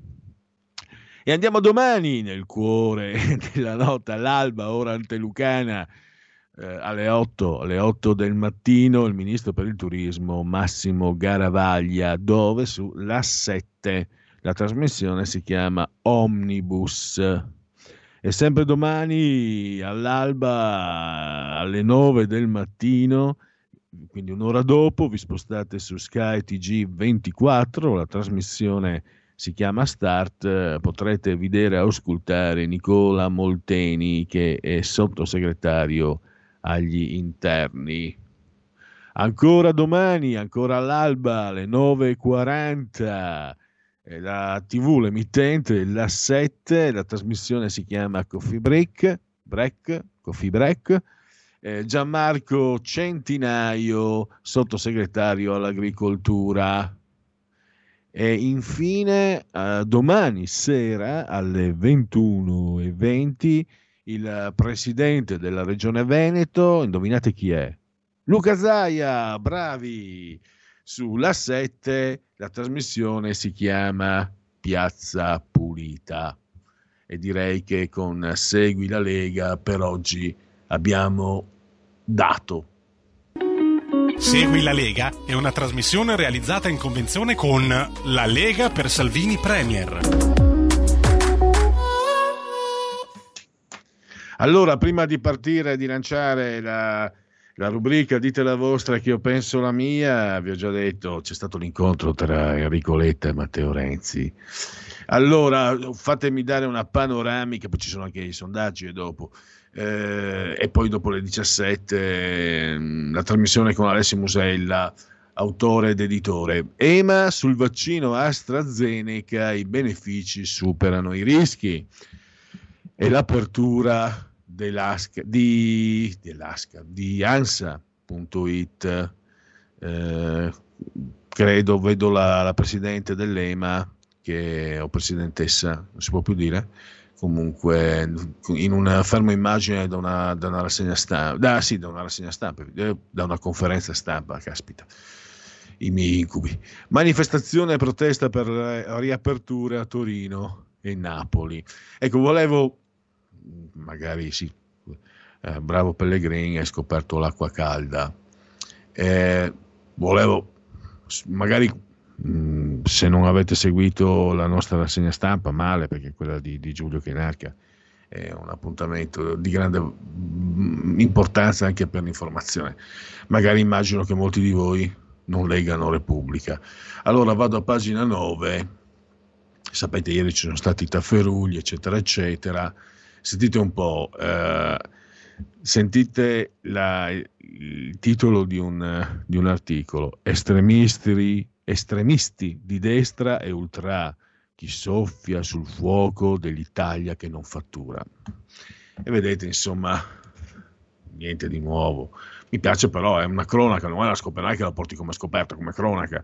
Cioè, vedete come da parte del, di Repubblica l'Espresso, il, i cui lettori sono, ma lo, lo, lo dicono loro, lo dicono i dati, lo disse anche Romano Prodi, voglio dire, eh, i cui lettori sono o di dipendenti statali del pubblico impiego o studenti fuori corso, quindi persone che non hanno eh, diciamo, problemi, problematiche, e né di essere licenziati né di dover fatturare, di dover fare soldi. E, ehm, e per loro, chi sono quindi, i, prendendo anche una foto, secondo me, vuole andare a vedere perché sembrano gente dei centri sociali, quelli lì con le braccia tese alla fascista. Mi sembrerebbero, eh, come sono conciati e vestiti. Va bene, non ha importanza, dicevo subito, ecco qua, tua partita IVA che non ne puoi più, perché adesso evidentemente hai esaurito le scorte e, e vedi la fine e sei disperato. Ecco, per loro chi sei tu che protesti? Sei un fascista, sei di estrema destra, quindi automaticamente sei un fascista, quindi automaticamente sei un razzista, quindi sei automaticamente colpevole e meriti tutte le punizioni possibili. Questo è quello che arriva da Repubblica. E non ci sarebbe niente di male se non fosse che purtroppo per quella che è la situazione egemonica della mediatica di una certa parte culturale politica dell'Italia, sembra che questa sia una posizione condivisa, sia una posizione centrale. No, non lo è, però purtroppo lo sembra. Eh, questo è abbastanza, eh, credo, purtroppo, vorrei tanto di no, ma mi sembra che sia inconfutabile. Landini, blocco licenziamenti fine, fino a ottobre per tutti. Governo, parti sociali su vaccini, protocollo per i luoghi di lavoro. La Baviera firma precontratto per il vaccino Sputnik all'Italia. Giovannini, trattativa governo UE non è in stallo. PPE vergogna l'assenza di poltrona per van der Leyen. Eh, che è successo? Fa discutere il protocollo della visita del leader UE ad Ankara, un incidente di protocollo che si social fra numerose critiche, è stato già ribattezzato Sofagate. FMI, tasse sui ricchi e redditi, a redditi e redditi alti per aiutare la ripresa. E mica credo, dicono dalle mie parti. Negli Stati Uniti il primo trapianto al mondo di trachea, a scuola 5,6 milioni di studenti, hackerato il registro elettronico, Istat, quasi metà delle imprese è strutturalmente a rischio. Il Corriere ci riporta sempre il rapporto di EMA su AstraZeneca, possibile nesso con le trombrosi rare, ma benefici superano i rischi, non dimostrati legami tra gli eventi e l'età. Lombardia, presto in zona arancione, ecco tre ottimi motivi per sperare. Eh, solo due province da rosso, Brescia e Mantova. Forza oh! Che insomma i bresciani, Mantova bellissima, i bresciani che sono persone di cuore generoso, forza oh, qua dovete diventare arancioni che anche voi, eh, mi raccomando. Cioè, ehm, solo un contagio su mille avviene all'aperto, le conferme dai dati irlandesi. E, ma persino io che sono terrorizzato, sono un, un nemico dei no mask, se vedo all'aperto qualcuno senza mascherina, non, mi basta stare lontano io perché sono, sono ipocondriaco due metri. Cioè quella lì della, delle mascherine all'aperto, io che sono assolutamente un, un sea mask, però le mascherine all'aperto mi sembrano veramente, beh, tanto la mia opinione non, è, non ha nessuna, nessuna, importanza, ma imporre le mascherine all'aperto, perché poi ti dà anche un'impressione veramente di anormalità, ancora di più. Niente sedia von der Leyen, Erdogan la lascia sul divano, il PPE vergogna. Eh, ma sì, ma è brutta sta foto, dai. E beh, oh, peggio per lei, peggio per loro, la volevano in Europa la, eh, la Turchia. Ecco lì come tratta, ecco come la Turchia tratta l'Europa. Questa è la foto eh, emblematica. Io mi ricordo quando la Lega eh, venni proprio qua mh, mm, per la prima volta, era, dunque, era dicembre 2004, poi i primi di gennaio inizia l'esperienza qui con RPL e mi ricordo la manifestazione contro l'entrata in Europa della Turchia e mi ricordo i leghisti trattati, noi uso la prima persona plurale, mi permetto, trattati come oscurantisti, razzisti, eccetera, eccetera. Eccolo lì, va bene, questa seconda... Ecco, sai cosa, eh, Roberto, su questa foto ci fermiamo per far partire la rubrica Dite la vostra che io penso la mia.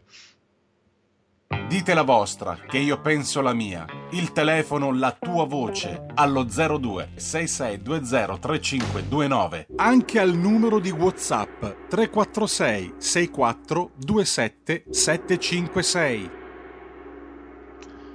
Allora, l'incontro ieri che c'è stato tra tra eh, Matteo Renzi e Enrico Letta e allora um, tre proposte, quattro anzi, ma c'è anche il tema libero se volete intervenire via WhatsApp o via telefono. Eh, slash Matteo stai sereno. B. Enrico, allora dillo che ti piace. C. Ancora tu, ma non dovevamo vederci più. IP credevo, ma avevo no matura kna. D ve ci hanno mai man- slash ve ci hanno mai mannato? Allora, eh, c'è un ascoltatore, vediamo di chi si tratta. Pronto? Pronto? Sì, pronto. Pronto? Sì, pronto. Ciao Pellegrini, sono Manzoni. Prego. Ah, no, eh, perché non capivo se mi si sente male. Comunque, niente, volevo dire una cosa. Eh, ho preso appunti oggi di quello che ha detto Danna stamattina e di quello che avete detto voi oggi pomeriggio. Per esempio le partite IVA sono tutti quelli che hanno un'attività, qualunque attività, cioè se io ho un'attività, ho il codice fiscale che mi è attribuito dalla nascita e ho una partita IVA in base alla mia attività, se cambio attività cambio partita IVA. Non sono solo quelli che lavorano autonomamente, sono tutti quelli che hanno un'attività. Questa è una cosa. L'altra cosa era il fatto che tu hai detto oggi aumentano i ricchi e diminuiscono i poveri. Ma perfettamente, ma è logico. Scusa, se tu hai un milione di euro... No, io avevo detto il contrario. Avevo detto che sì. le ricchezze sono concentrate sempre in un minor numero elitario e aumentano i poveri. Sì, ma è certo, ma è, logico, è logico. Scusa, se tu hai un milione di euro. Sì, ma oh, sai cosa? Vinda. Che oltre che essere. Scusami, scusa, volevo solo puntualizzare. Lo so anch'io che è logico, ma due cose. I numeri ufficiali che vengono da fonti lo attestano, lo accertano, ma poi soprattutto, vedi, è un meccanismo che è in moto da vent'anni. Cioè, prima non era così le differenze anche di salario, le differenze di, di, potere d'acquisto sono spasmodicamente aumentate in questi. Tu mi sembra cioè, qualche anno più di me. Non era così negli anni 70, negli anni 80 e forse neanche negli anni 90. Negli ultimi vent'anni questa forbice è aumentata in modo smisurato. Logico, Penso che almeno lì tu possa essere d'accordo Scusa, per una volta. Mi fai finire per favore, poi commenti. Mi fai finire. Allora, no, volevo puntualizzare perché stavi di... dicendo una cosa che non era, mi stavi attribuendo delle, delle affermazioni che non erano quelle eh, che avevo detto io. Beh, insomma, mi fai terminare, poi commenti. Posso? Posso? Dai, vai! Ah, ok, ok, no, perché non si sentiva più. Allora, scusa, se tu hai un milione di euro, in banca e mettiamo che ti danno il 10%, tu in un anno prendi 100.000 euro, ok? Se tu hai 1.000 euro in banca prendi 10 euro, 100 euro, che non ti cambia la vita. È chiaro che quello che ha un milione di euro guadagna di più e aumenta la ricchezza del, del ricco che diventa ancora più ricco. Quello che invece ha poco non aumenta niente, non, non prende niente. Eh, mentre una volta era molto diverso, era molto diverso. Eh, basta, tutto qua, considerazione questa, poi domani chiamerò. Ciao. Vabbè, eh, il punto è que- se fosse solo questo, la forbice tra ricchi e poveri sarebbe operativa, sarebbe in auge da, da moda sempre. Invece i meccanismi di redistribuzione della ricchezza, come è un linguaggio un po' da sinistra, hanno seguito, um, dei, per esempio Amazon, no? Per esempio, eh, Amazon eh, avevo anche ricostruito, adesso non ricordo più l'ospite, che aveva fatto un articolo meraviglioso un, e l'avevo sentito su questo. Amazon per anni ha navigato sotto traccia, non ha pagato tasse. E chi se ne sbatte i coglioni? Chi, chi, se ne sbatte della storia del reddito in banca? Quelle sono robe elementari d'asilo, d'asilo Mariuzza, no, questo cos'è? Il, uh, da asilo. Quello che è successo invece, questo è sempre successo, ma quello che ci mancherebbe solo, quello che è successo, quello che è accaduto, che ci sono dei, delle elite, dei grossi gruppi che si fanno capo poi quelli che chiamiamo magari eh, multinazionali, che hanno operato in modo da non dare al pubblico, allo Stato, a, che sono, a quello, che, quello che è la struttura statale, il dovuto. Hanno operato, è sempre stato che i potenti abbiano cercato di pagare di meno, ma negli ultimi vent'anni, per esempio Amazon, eh, Facebook, eccetera, queste sono alcune di queste, ma ce ne sono altre situazioni più diff- diffuse comunque, magari meno, meno conosciute, che hanno creato un divario enorme. Sto parlando di miliardi, non sto parlando di, di, centinaia di migliaia di euro, sto parlando di miliardi e miliardi di euro. E questo è un aspetto, è una finestra del palazzo, poi ce ne sono, tante, ce ne sono altre ancora. Francamente, vabbè, eh, Manzoni ogni volta che interviene deve, deve spiegare che insomma dobbiamo metterci in ginocchio e, e, raccogliere la sua luce e così sarà. Però francamente non mi ha convinto questa. A parte che venerdì si era sbagliato clamorosamente sulla fake news di Mo- Mozart e Beethoven perché eh, l'intervista riparatrice del preside di Oxford ha, ha confermato il fatto che eh, stanno togliendo Beethoven e Mozart per far spazio alla musica hip hop ed etnica. Mi sembra ci sia un'altra telefonata. Pronto? Pronto? Allora, andiamo a leggere, credo sia caduta. Andiamo a leggere, andiamo a leggere. Eh, io non sono di Milano, però ci lavoro e confermo che la città è un disastro. Poi sulle periferie meneghine potrei scrivere dei libri, Fabio. Eh, Fabio dice: Sono fissato. Gervasoni ogni giorno, più volte al giorno, spara contro Salvini la Lega. Salvini a sinistra di ieri, proprio non lo reggo. Eh, Fabio, non so dove le leggi tu, io dove lo seguo. Sa che io non seguo Twitter eh, e a malapena Facebook, giusto mh, mm, le cose che possono essere inerenti a quello che faccio in radio. Quindi, però mi dispiace, Fabio. Per me, Marco Gervasoni è uno dei pochi intellettuali eh, di valore. Tra l'altro, non solo uno dei pochi intellettuali di valore in circolazione in Italia, è uno dei pochi che non sia stato comprato dalla sinistra. Quindi mi dispiace, ma io continuo, eh, anche perché le cose che dice sono sempre molto interessanti. Oggi la spiegazione di questo del razzismo di sinistra mi sembra sia stata anche portata avanti con argomentazioni culturali piuttosto interessanti, a mio avviso. Comunque, eh, come vedete, se io leggo anche il dissenso, eh, non, eh, se Fabio non è contento, è giusto che si faccia sentire. In tempi di difficoltà come quelli attuali, la genialità di Letta potrebbe concretizzarsi, oltre che nell'attuazione degli US soli, in proposte fondamentali per i cittadini, quali l'abolizione dell'ora legale, gli orari del, dei supermercati e amenità simili. E poi un'altra telefonata che dice Borgonovo numero uno. E su questo eh, siamo ovviamente concordi in tutti i sensi. Anche prima che Borgonovo eh, aprisse questa collaborazione, mh, mm, con RPL tutti i giorni alle 16.05 all'interno del pomeriggio, quindi all'interno del punto politico, eh, tranne il venerdì che invece alle 15.10 e due giorni al mattino alle 9.30 per tre quarti d'ora, un'ora praticamente con i subalterni. Adesso io non so se ci sia una telefonata, non riesco a capire francamente dalla comunicazione. Allora, se c'è una telefonata do la parola a chi ha... È proprio giunto, in questo, giunto proprio in questo momento. Pronto? Sì, buonasera signor Pellegrini.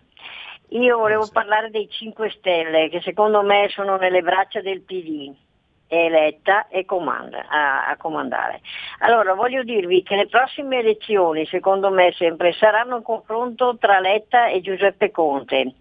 Eh, parto da Conte che sta prendendo in mano un movimento libanizzato secondo me dove l'unica regola è quella del tutti contro tutti, ognuno per sé in cerca di un posto al sole prima che il cielo si oscuri. Ancora senza una guida i grillini eh, sta, eh, stanno abbracciando il PD di Letta secondo me, non hanno alternativa se vogliono sopravvivere alla mattanza elettorale e così Conte sta pensando che Letta non avrà vita troppo facile con lui. Termino dicendovi che Conte e Letta forse sono i peggiori nemici di Renzi, cioè di colui che ha provocato le dimissioni di entrambi dalla, dalla Presidenza del Consiglio. Ora quei due sono alleati e tra gli altri hanno un obiettivo comune, spianare Italia Viva. Salutoni a tutti, arrivederci. Grazie alla signora Lisetta. Ci stavo pensando stanotte, io stavo pensando che a mio avviso eh, questa... Mm, no, non ho niente da aggiungere, solo questo che mi sembra sia sulla stessa linea eh, di quello che diceva Lisetta, cioè che credo che aver aperto nella maniera in cui ha fatto Enrico Letta al Conte 5 Stelle, questa è una mia idea, ehm, rianimi 5 Stelle perché non avendo, avendo, una condizione meno subalterna di quello che a un certo punto eh, sembrava essere con, con, Zingaretti, a mio avviso, eh, mantengono il loro elettorato di sinistra. Infatti i sondaggi dicono che hanno eh, bloccato l'emorragia, hanno bloccato la perdita di voti. È un'idea, diciamo, ancora un po' embrionale. Eh, cioè io non, no, adesso non posso dire, credo che eh, il percorso di Enrico Letta non sia quello più conveniente al PD ma noi che ce ne frega? Allora, Lega 22,8%, lo dicono in guadagno, quindi lo dicono i dati della SVG. PD 18,4, eccolo lì, perde 0,4. Fratelli d'Italia meno 0,1, 17,6, 5 Stelle più 0,1, 17,5, più 0,3 per Forza Italia, 6,8 azione calenda 3,5, cioè più 0,3. Andiamo a vedere cosa combina il nostro amato Renzi. Renzi Italia Viva 2,4, cioè un più 2,2. Eh, avevo anche degli istat, dunque in calo, dati Istat, coltivazione agricola, in calo le superfici cerealicole, ma previsione in crescita per il 2021. Nel 2019 la superficie agricola destinata alle, coltiva- alle coltivazioni di semi nativi è diminuita rispetto al 2010, sia in Italia meno 2,9 che nell'Unione Europea meno 2,7 a vantaggio delle culture legnose, dei prati permanenti e dei pascoli. E poi occupati dal 1 gennaio 2021, eh, dunque, l'occupazione è stabile sia tra le donne sia tra gli uomini, cresce tra i dipendenti permanenti gli under 35, mentre scende tra i dipendenti a termine, gli autonomi e chi ha almeno 35 anni. A febbraio il calo del numero di persone in cerca di lavoro meno 0,3, quindi eh, sono calati disoccupati, no? Sembra, beh, cerca di lavoro meno 9 riguardo gli uomini, under 50, eccetera, diminuisce lievemente allora, il, il livello dell'occupazione nel trimestre dicembre-febbraio dicembre 2020, febbraio 2021 è inferiore dell'1,2% rispetto a quello del trimestre precedente, settembre-novembre 2020, con un calo di 277.000 unità. Nel trimestre aumentano sia le persone in cerca di occupazione, più uno, 25.000 persone, sia gli inattivi tra i 15 e i 64 anni. Eh, questo è il dato Istat, eh, dunque dovrei avere tra poco contavo di avere niente, qua si è bloccato sull'altro, sull'altro monitor, mi si è bloccata la situazione, chiedo venia. Allora, eh, tra poco, intanto, tra meno di un minuto dovremmo avere, anzi, tra, tra, allora, tra un minuto andiamo all'intervallo, alla pubblicità e dopo, mi raccomando, eh, le chiacchiere stanno, stanno a zero con Alessio Musella e pensate un po', io credo che molti conoscano la, la celebre scultura di, di, Rodin. Tra l'altro ci fu una mostra di Rodin eh, a Legnano una decina d'anni fa, allestita. Il palazzo era credo la biblioteca comunale, non era di quelli lussuosi, si vedeva anche un po' ma con una passione, con un'attenzione, l'attenzione alla prospettiva della luce, alla disposizione dell'opera, una mostra, io non sarei più uscito, sarei rimasto lì. Complimenti ancora a chi l'ha allestita. Magari era una giunta di sinistra, pazienza. Io non sono di quelli che guarda poi quelle cose lì. Allora ci fermiamo tra 5 minuti, le chiacchiere, o più o meno, insomma, 4, 5, 6, le chiacchiere stanno a zero con Alessio Musella.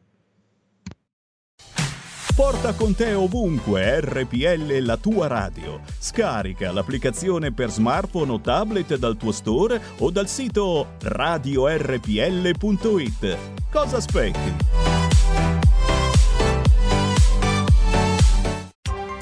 Coming Soon Radio, quotidiano di informazione cinematografica.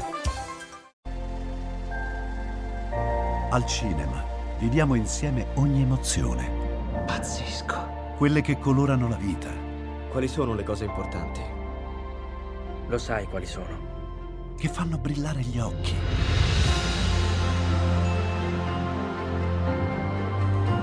Che lasciano col fiato sospeso. E che ci riempiono il cuore. Cerchiamo di fare del nostro meglio e a volte il meglio che possiamo fare è ricominciare da capo per poi farci ritrovare insieme in una risata. Wow. eh, ridiamo, ridiamo. Oh. Uh. Ride?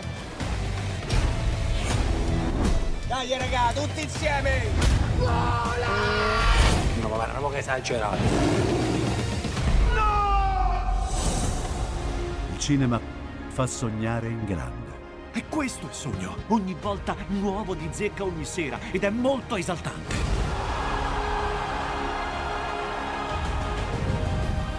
Credo che sia stato il più bel momento della mia vita. Non si arrendono mai. Assolutamente no.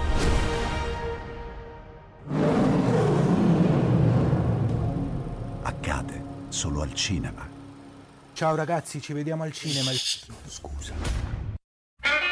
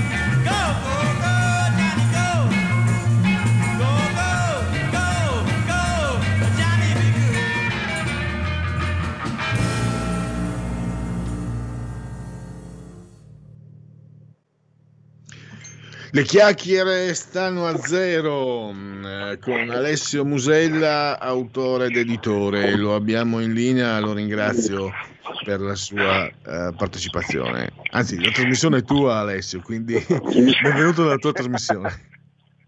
No, io sono ospite, sono un umile ospite, eh, anzi ringrazio sempre per questi 20 minuti che, eh, che mi concedete per poter parlare un pochino. Oggi preparati perché tiro un po' di bombe e ci saranno un po' di persone che non saranno contente, però se dobbiamo raccontare le cose come stanno,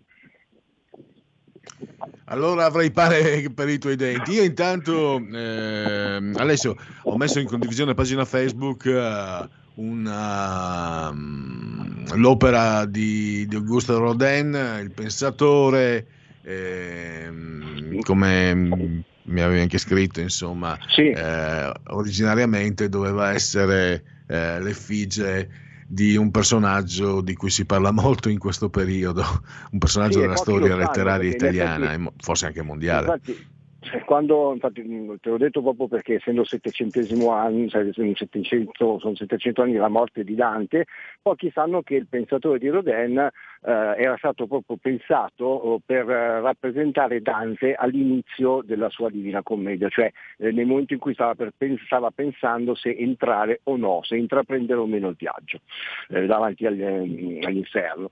Per cui questo fu l'inizio.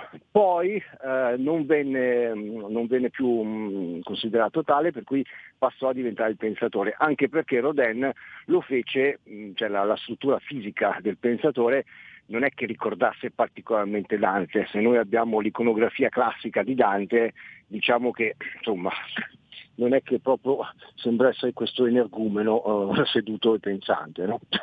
per cui probabilmente nell'iconografia, come ho detto, classica eh, non, avreste- non avrebbe trovato mm, una giusta collocazione. Comunque, tra l'altro Rodin era un, un estimatore di Dante e per cui partiamo proprio da questo, no? da, questa, da questa scultura che è una delle più famose eh, di Rodin, appunto il pensatore. E qui siamo stati bravi. Pronto? Ah. Sì. Siamo stati Mi sei sparito, eh, cioè, sembrava una, una- una pausa craxiana. Eh, sì, che è proprio riflessiva, proprio diciamo ok, adesso tagliamo. Allora, tu sai che io vivo tra il Veneto, Milano e mm, la Versilia, per cui anche Pietrasanta.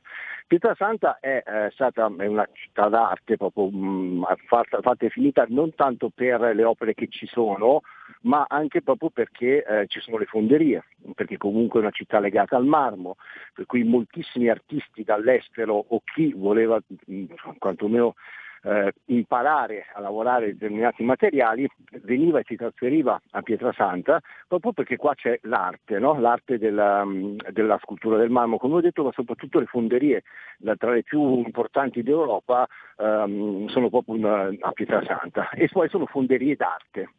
Questo cosa significa? Che a differenza, allora, in questi giorni qua c'è ehm, la fiction di, di Leonardo da Vinci no? Su- sulla RAI. Non so se, se tu l'hai vista, comunque ad alcuni piace, ad alcuni meno, devo dire che è abbastanza fedele ed è anche piacevole e scorrevole. No?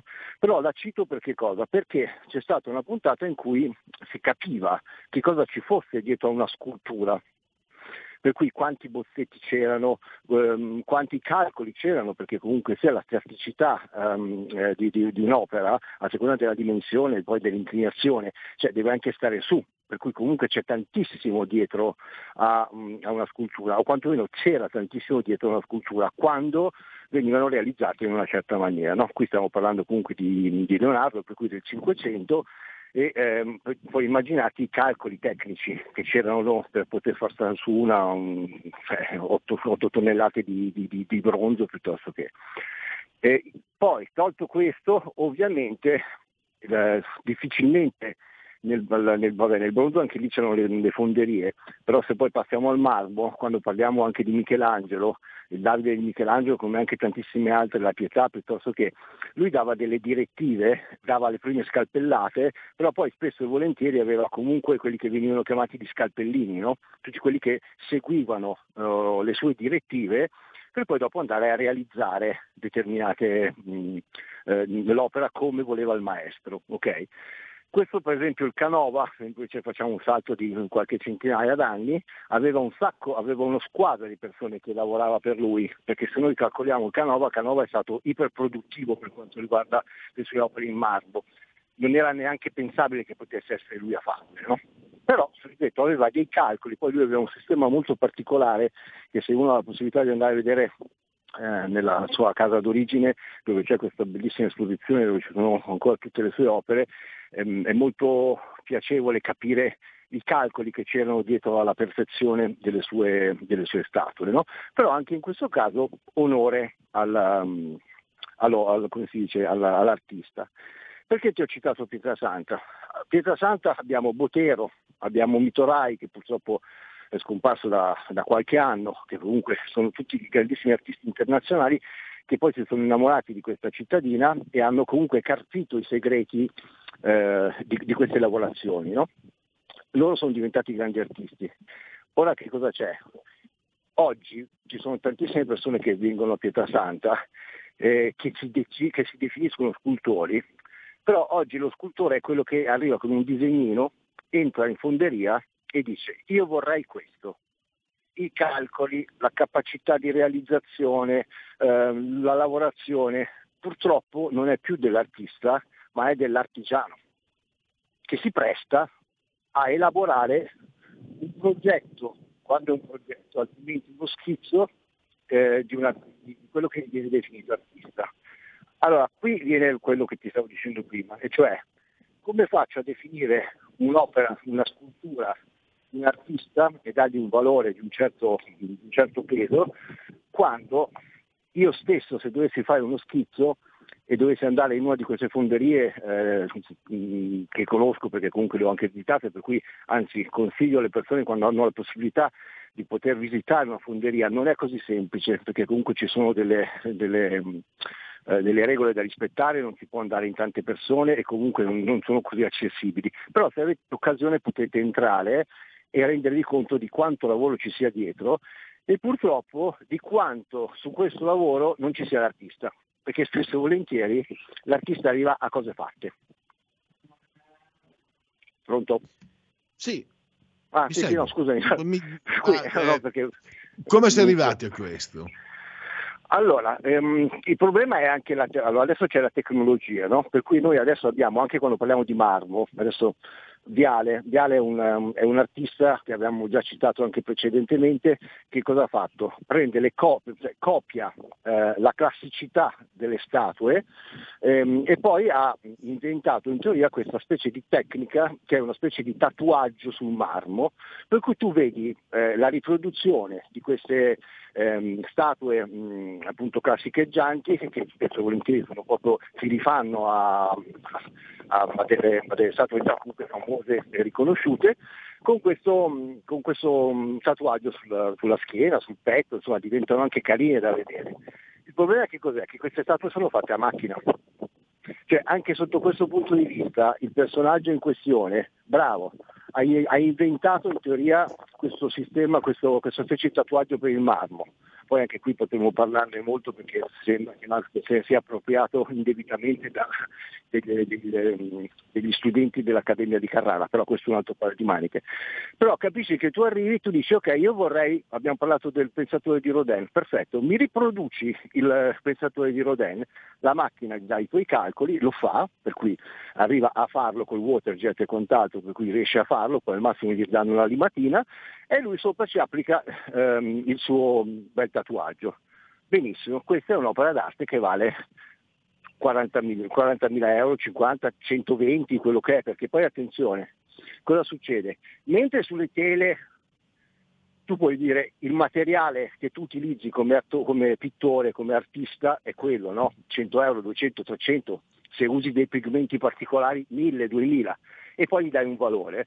Nella- nell'opera d'arte e nella scultura, quando hai del marmo o hai del bronzo, comunque parti da un livello di prezzo alto, perché comunque una persona crea qualche cosa per guadagnarci, cioè non puoi andare sotto il valore di produzione. Questo che cosa significa? Che moltissime sculture partono comunque da dei prezzi abbastanza proibitivi. Questo non significa che l'artista che l'ha fatta sia quotato in una maniera, cioè che sia quotato alto o meno, perché magari ha usato un bronzo particolare o comunque rispetto a una tela che può, avere, che può valere 2.000 euro, 3.000 euro, un'opera in bronzo non può costare meno di 10.000 euro proprio per tutta la lavorazione che ti ho detto prima. No? Allora molti dicono guarda è quotato 10.000 euro, non è che è quotato, per fare la quotazione della, ci sono sempre dei parametri, ma per fare la quotazione della- della, eh, di un'opera d'arte, di una scultura, comunque devi tirare fuori i costi vivi e da lì parti col coefficiente. Per cui il costo vivo di una tela può essere, come ti ho detto, 500 euro, ok, ma il costo vivo di un'opera fatta in marmo o in bronzo parti già da migliaia di euro capito? Per cui comunque è difficile, no? come diceva la sua opera è già quotato, costa 30.000 euro. Eh, vabbè, ma se su 30.000 euro 25 sono di materiale,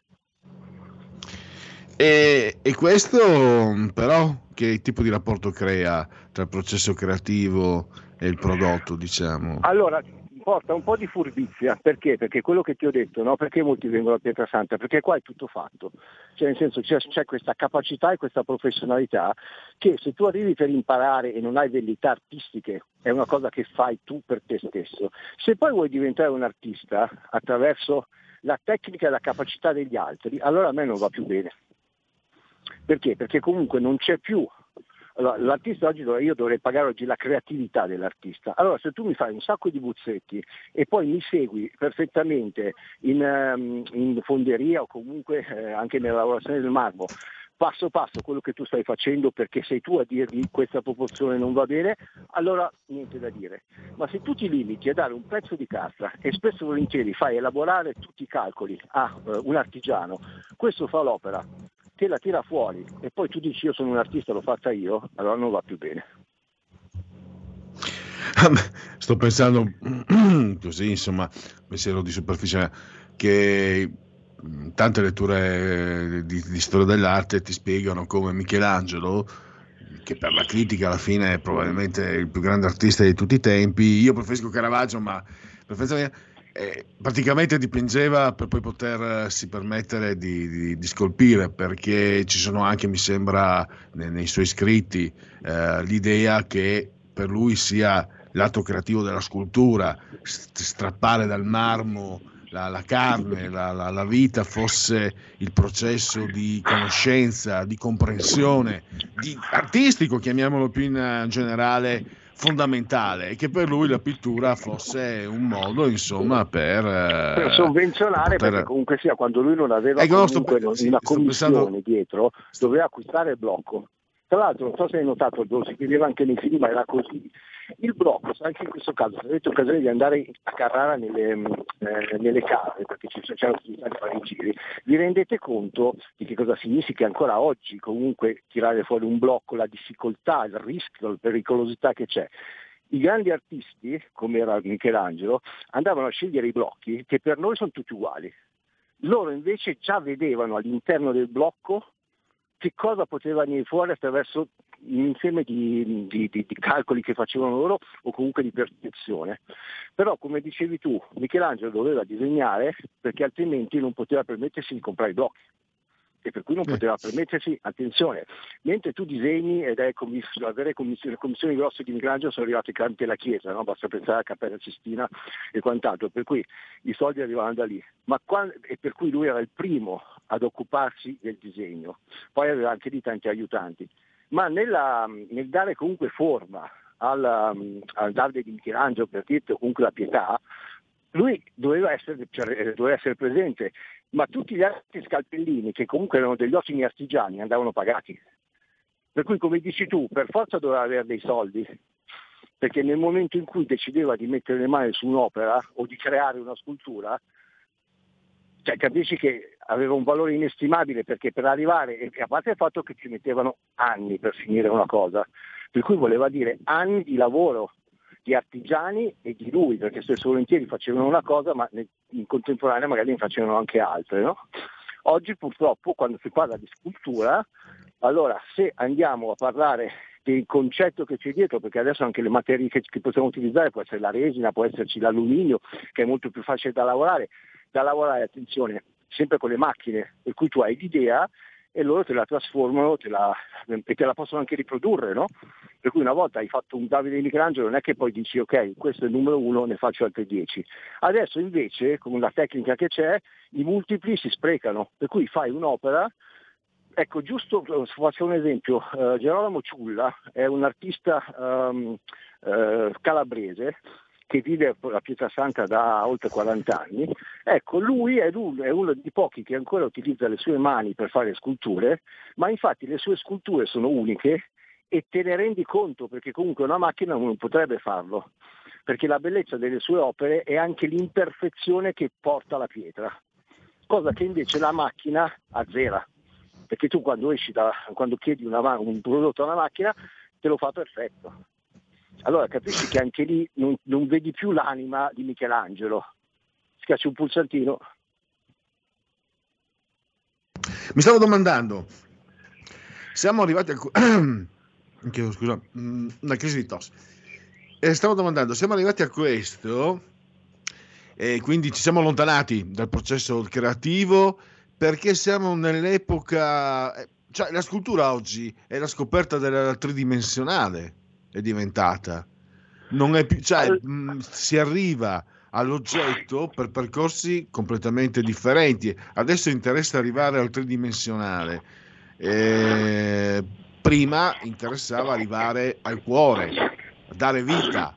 Adesso invece cerchi la forma il- nel modo più perfetto possibile attraverso il tridimensionale. La possiamo mettere su questi. Io ho usato un linguaggio anche ancora più povero di, di quello che, che, che, sono uso, ma mi sembra che no, potrebbero essere questi due binari di confronto con quello che era la, la- la concezione della, della cultura tradizionale, della scultura tradizionale e quello che è diventato adesso? O alla fine è solo una questione di mercato, punto e basta? Allora, l'iperrealismo, per cui quando tu si guarda come ha fatto il Michelangelo, mh, cioè come Michelangelo ha fatto il Davide, no? per cui guardalo com'è perfetto la muscolatura, oggi si è un po' perso, proprio perché la perfezione arriva attraverso le macchine, non c'è nessuno che si mette lì a scolpire come facevano una volta. Tanto è vero che le sculture che adesso vanno di più cosa sono? Sono quelle comunque legate a un concetto, no? per cui c'è molto concetto dietro, poi vedi delle sculture astratte, in alcuni casi, perdonami, ed è per questo che ti dico che probabilmente si imbeccano per strada a forza di mani e mi gambizzano, però ci sono dei blocchi, tu li guardi, hanno fatto un taglio in mezzo, beccati questa, questa è la scultura. Ragazzi miei, le sculture sono un'altra roba, cioè nel senso ci deve essere l'anima dietro, ci deve essere un concetto, perché altrimenti torniamo nel vecchio concetto del questo lo faccio anch'io. Capito? Quando tu vedi un capolavoro del 600 e tu lo guardi e dici cavolo, guarda come disegna bene, non ti viene da dire questo lo faccio anch'io. Ti faccio un esempio sciocco, vedi Pollock, poi lascia perdere che cosa c'era dietro Pollock, però a caso quelli sono degli scarabocchi e la prima cosa che tu dici è bello, questo lo faccio anch'io. Ok? La scultura Sì, io ero uno di quelli Alessio, però sai cosa direi a uno che adesso, uno che adesso mi dice così, "Ale- questo lo faccio anch'io, io lo prendo, lo porto nella stanza apposita, gli do gli strumenti e dico e adesso fammelo. Vediamo se sei Ma capace di fare quello che ha fatto Pollock. Scusa, Sì, io no, sono- no, poi, questa è la mia posizione attenzione, Dai, dai, vai, è- fammi vedere, dai, questo lo faccio anch'io, dai, fammelo, fammelo. Ma il Vediamo cosa viene fuori. tu, lo Dai, fai, allora, quando tu lo fai per primo, no? Quando tu lo fai per primo è un conto. Avevamo citato l'altra volta um, anche i tagli di Fontana, no? Che uno dice, vabbè, cazzarola, un milione di euro, due milioni di euro, cosa ci vuole? Lì c'era, ti ho detto, la tridimensionalità, la prima- il primo concetto di guardare anche il retro della tela, per cui eh, c'era molto dietro. Se ti fermi al taglio e basta, è ovvio che tu dici, vabbè, che cos'è che ha inventato questo? Però intanto è stato il primo a farlo, no? Allora, lo stesso discorso con Pollock, lo stesso discorso. Però quello che dicevo, l'iperrealismo, adesso che siamo nel mondo del digitale o della fotografia, quando tu vedi la perfezione di un disegno anche, non è che rimani stupito, Anzi, alcuni dicono è talmente bravo che sembra una fotografia. Ok, e allora? Cioè, nel senso, allora mi compro la fotografia. Nel momento in cui invece c'è qualcosa dietro che vuole esprimere, eh, abbiamo parlato del surrealismo l'altra volta, ma possiamo parlare del cubismo, per cui questa tridimensionalità che era giocata nel cubismo, per cui vai a capire che cosa volevano dimostrare, allora dai un valore a quello che, guardi. No? Se tu guardi il periodo rosa o azzurro di, di Picasso, dove lui ha dimostrato di essere un eccellente pittore e un eccellente conoscitore comunque dell'anatomia umana, poi dopo però i suoi più grossi ehm, capolavori sono legati al cubismo e sono legati anche, anche lì, no? se tu guardi Guernica, Guernica eh, molti bambini ti dicono vabbè questo è quello che fa, cioè, è fatto in maniera molto puerile, no? invece c'è una storia dietro, c'è un perché, eh, vai a spiegargli tutto il discorso, per cui anche lì c'è un concetto dietro no? che esula dall'iperrealismo. Perché se tu guardi, tutti i pittori, anche quelli importanti, sono partiti nel dimostrare che sono capaci di disegnare, però poi dopo hanno preso una loro strada. Perché se tu ti limiti a riprodurre nel- nella- sulla tela quello che vedi nella realtà, eh, tu mi devi far capire la differenza, che cosa vuoi, tras- che cosa vuoi trasmettere. Cioè, la tua bravura è tanto uguale a quella, che uno, di quella di cui uno, cioè per cui uno esce dall'Accademia di Brera, come dicevamo l'altra volta, che è bravissimo a dipingere. Però l'arte deve essere qualcosa che trasmette, deve essere qualcosa che vuole comunicare qualche cosa, altrimenti è una mera esecuzione. Per cui anche Ti chiedo, struttura- ti chiedo, Alessio, una domanda. Eh, dunque, eh, il pensatore di... eh, ricominciamo da dove siamo partiti. Il pensatore di Rodin ha 140-150 anni. Se adesso qualcuno facesse, portasse a compimento un'opera analoga, verrebbe riconosciuta? Allora, verrebbe- allora, momen- noi adesso siamo nel momento anche del pop, ancora del pop o del neopop, no? per cui è sufficiente che tu riproduca eh, con proporzioni differenti eh, Rodin, cioè chiedendo l'autorizzazione, a parte che credo che nel momento in cui sia patrimonio eh, mondiale tu abbia la possibilità di eh, riprodurlo senza dover chiedere permesso a, dice, al proprietario o agli eredi, perché altrimenti tutte quelle cavolatine che rifanno eh, con la, la- la- la pietà di Michelangelo piuttosto che Davide che vendono a- ai turisti dovrebbero chiedere eh, sempre il permesso, mentre invece è possibile farlo. Se tu dovessi rifare Rodin adesso, se tu lo rifacessi uguale non avrebbe senso.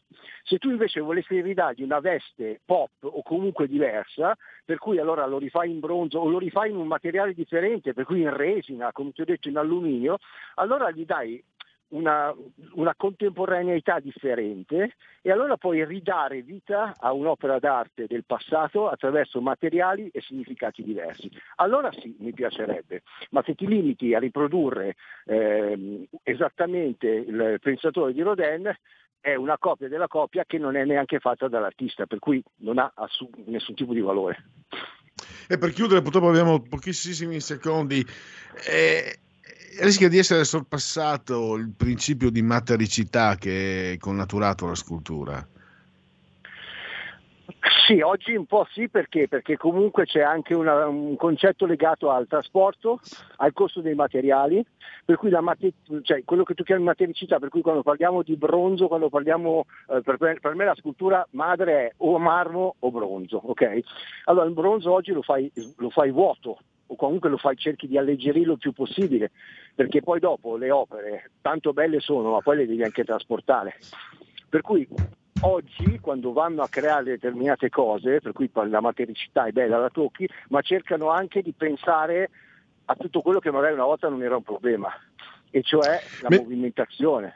Tu hai idea, ti faccio un esempio, quando tu, fai una, quando tu sposti un monumento in una piazza, cioè, anche se te la dovessero dare gratis e all'artista gli dovessero dire ok, questa piazza è per te per tre mesi, all'artista gli costa migliaia di euro per spostare solo l'opera, se pesa troppo, se è troppo ingombrante. Per cui tu immaginati di che cosa stiamo parlando, cioè costi su costi semplicemente per mostrare qualche cosa. Siamo, abbiamo chiuso. Allora, ringrazio Alessio Musella, le chiacchiere stanno a zero, torna mercoledì prossimo, grazie ancora e alla prossima, prossimo mercoledì Alessio. Grazie per l'ospitalità, un abbraccio a tutti. Grazie a Roberto Colombo, stile sul di comando energia tecnica, grazie a tutti voi per aver scelto e anche a Federico che adesso è, è di partito, torna domani. Grazie a tutti voi per aver scelto anche oggi RPL, la vostra voce e la vostra radio. Oh, spazio subito, area di servizio con Marco Castelli. Buon proseguimento. Avete ascoltato il punto politico.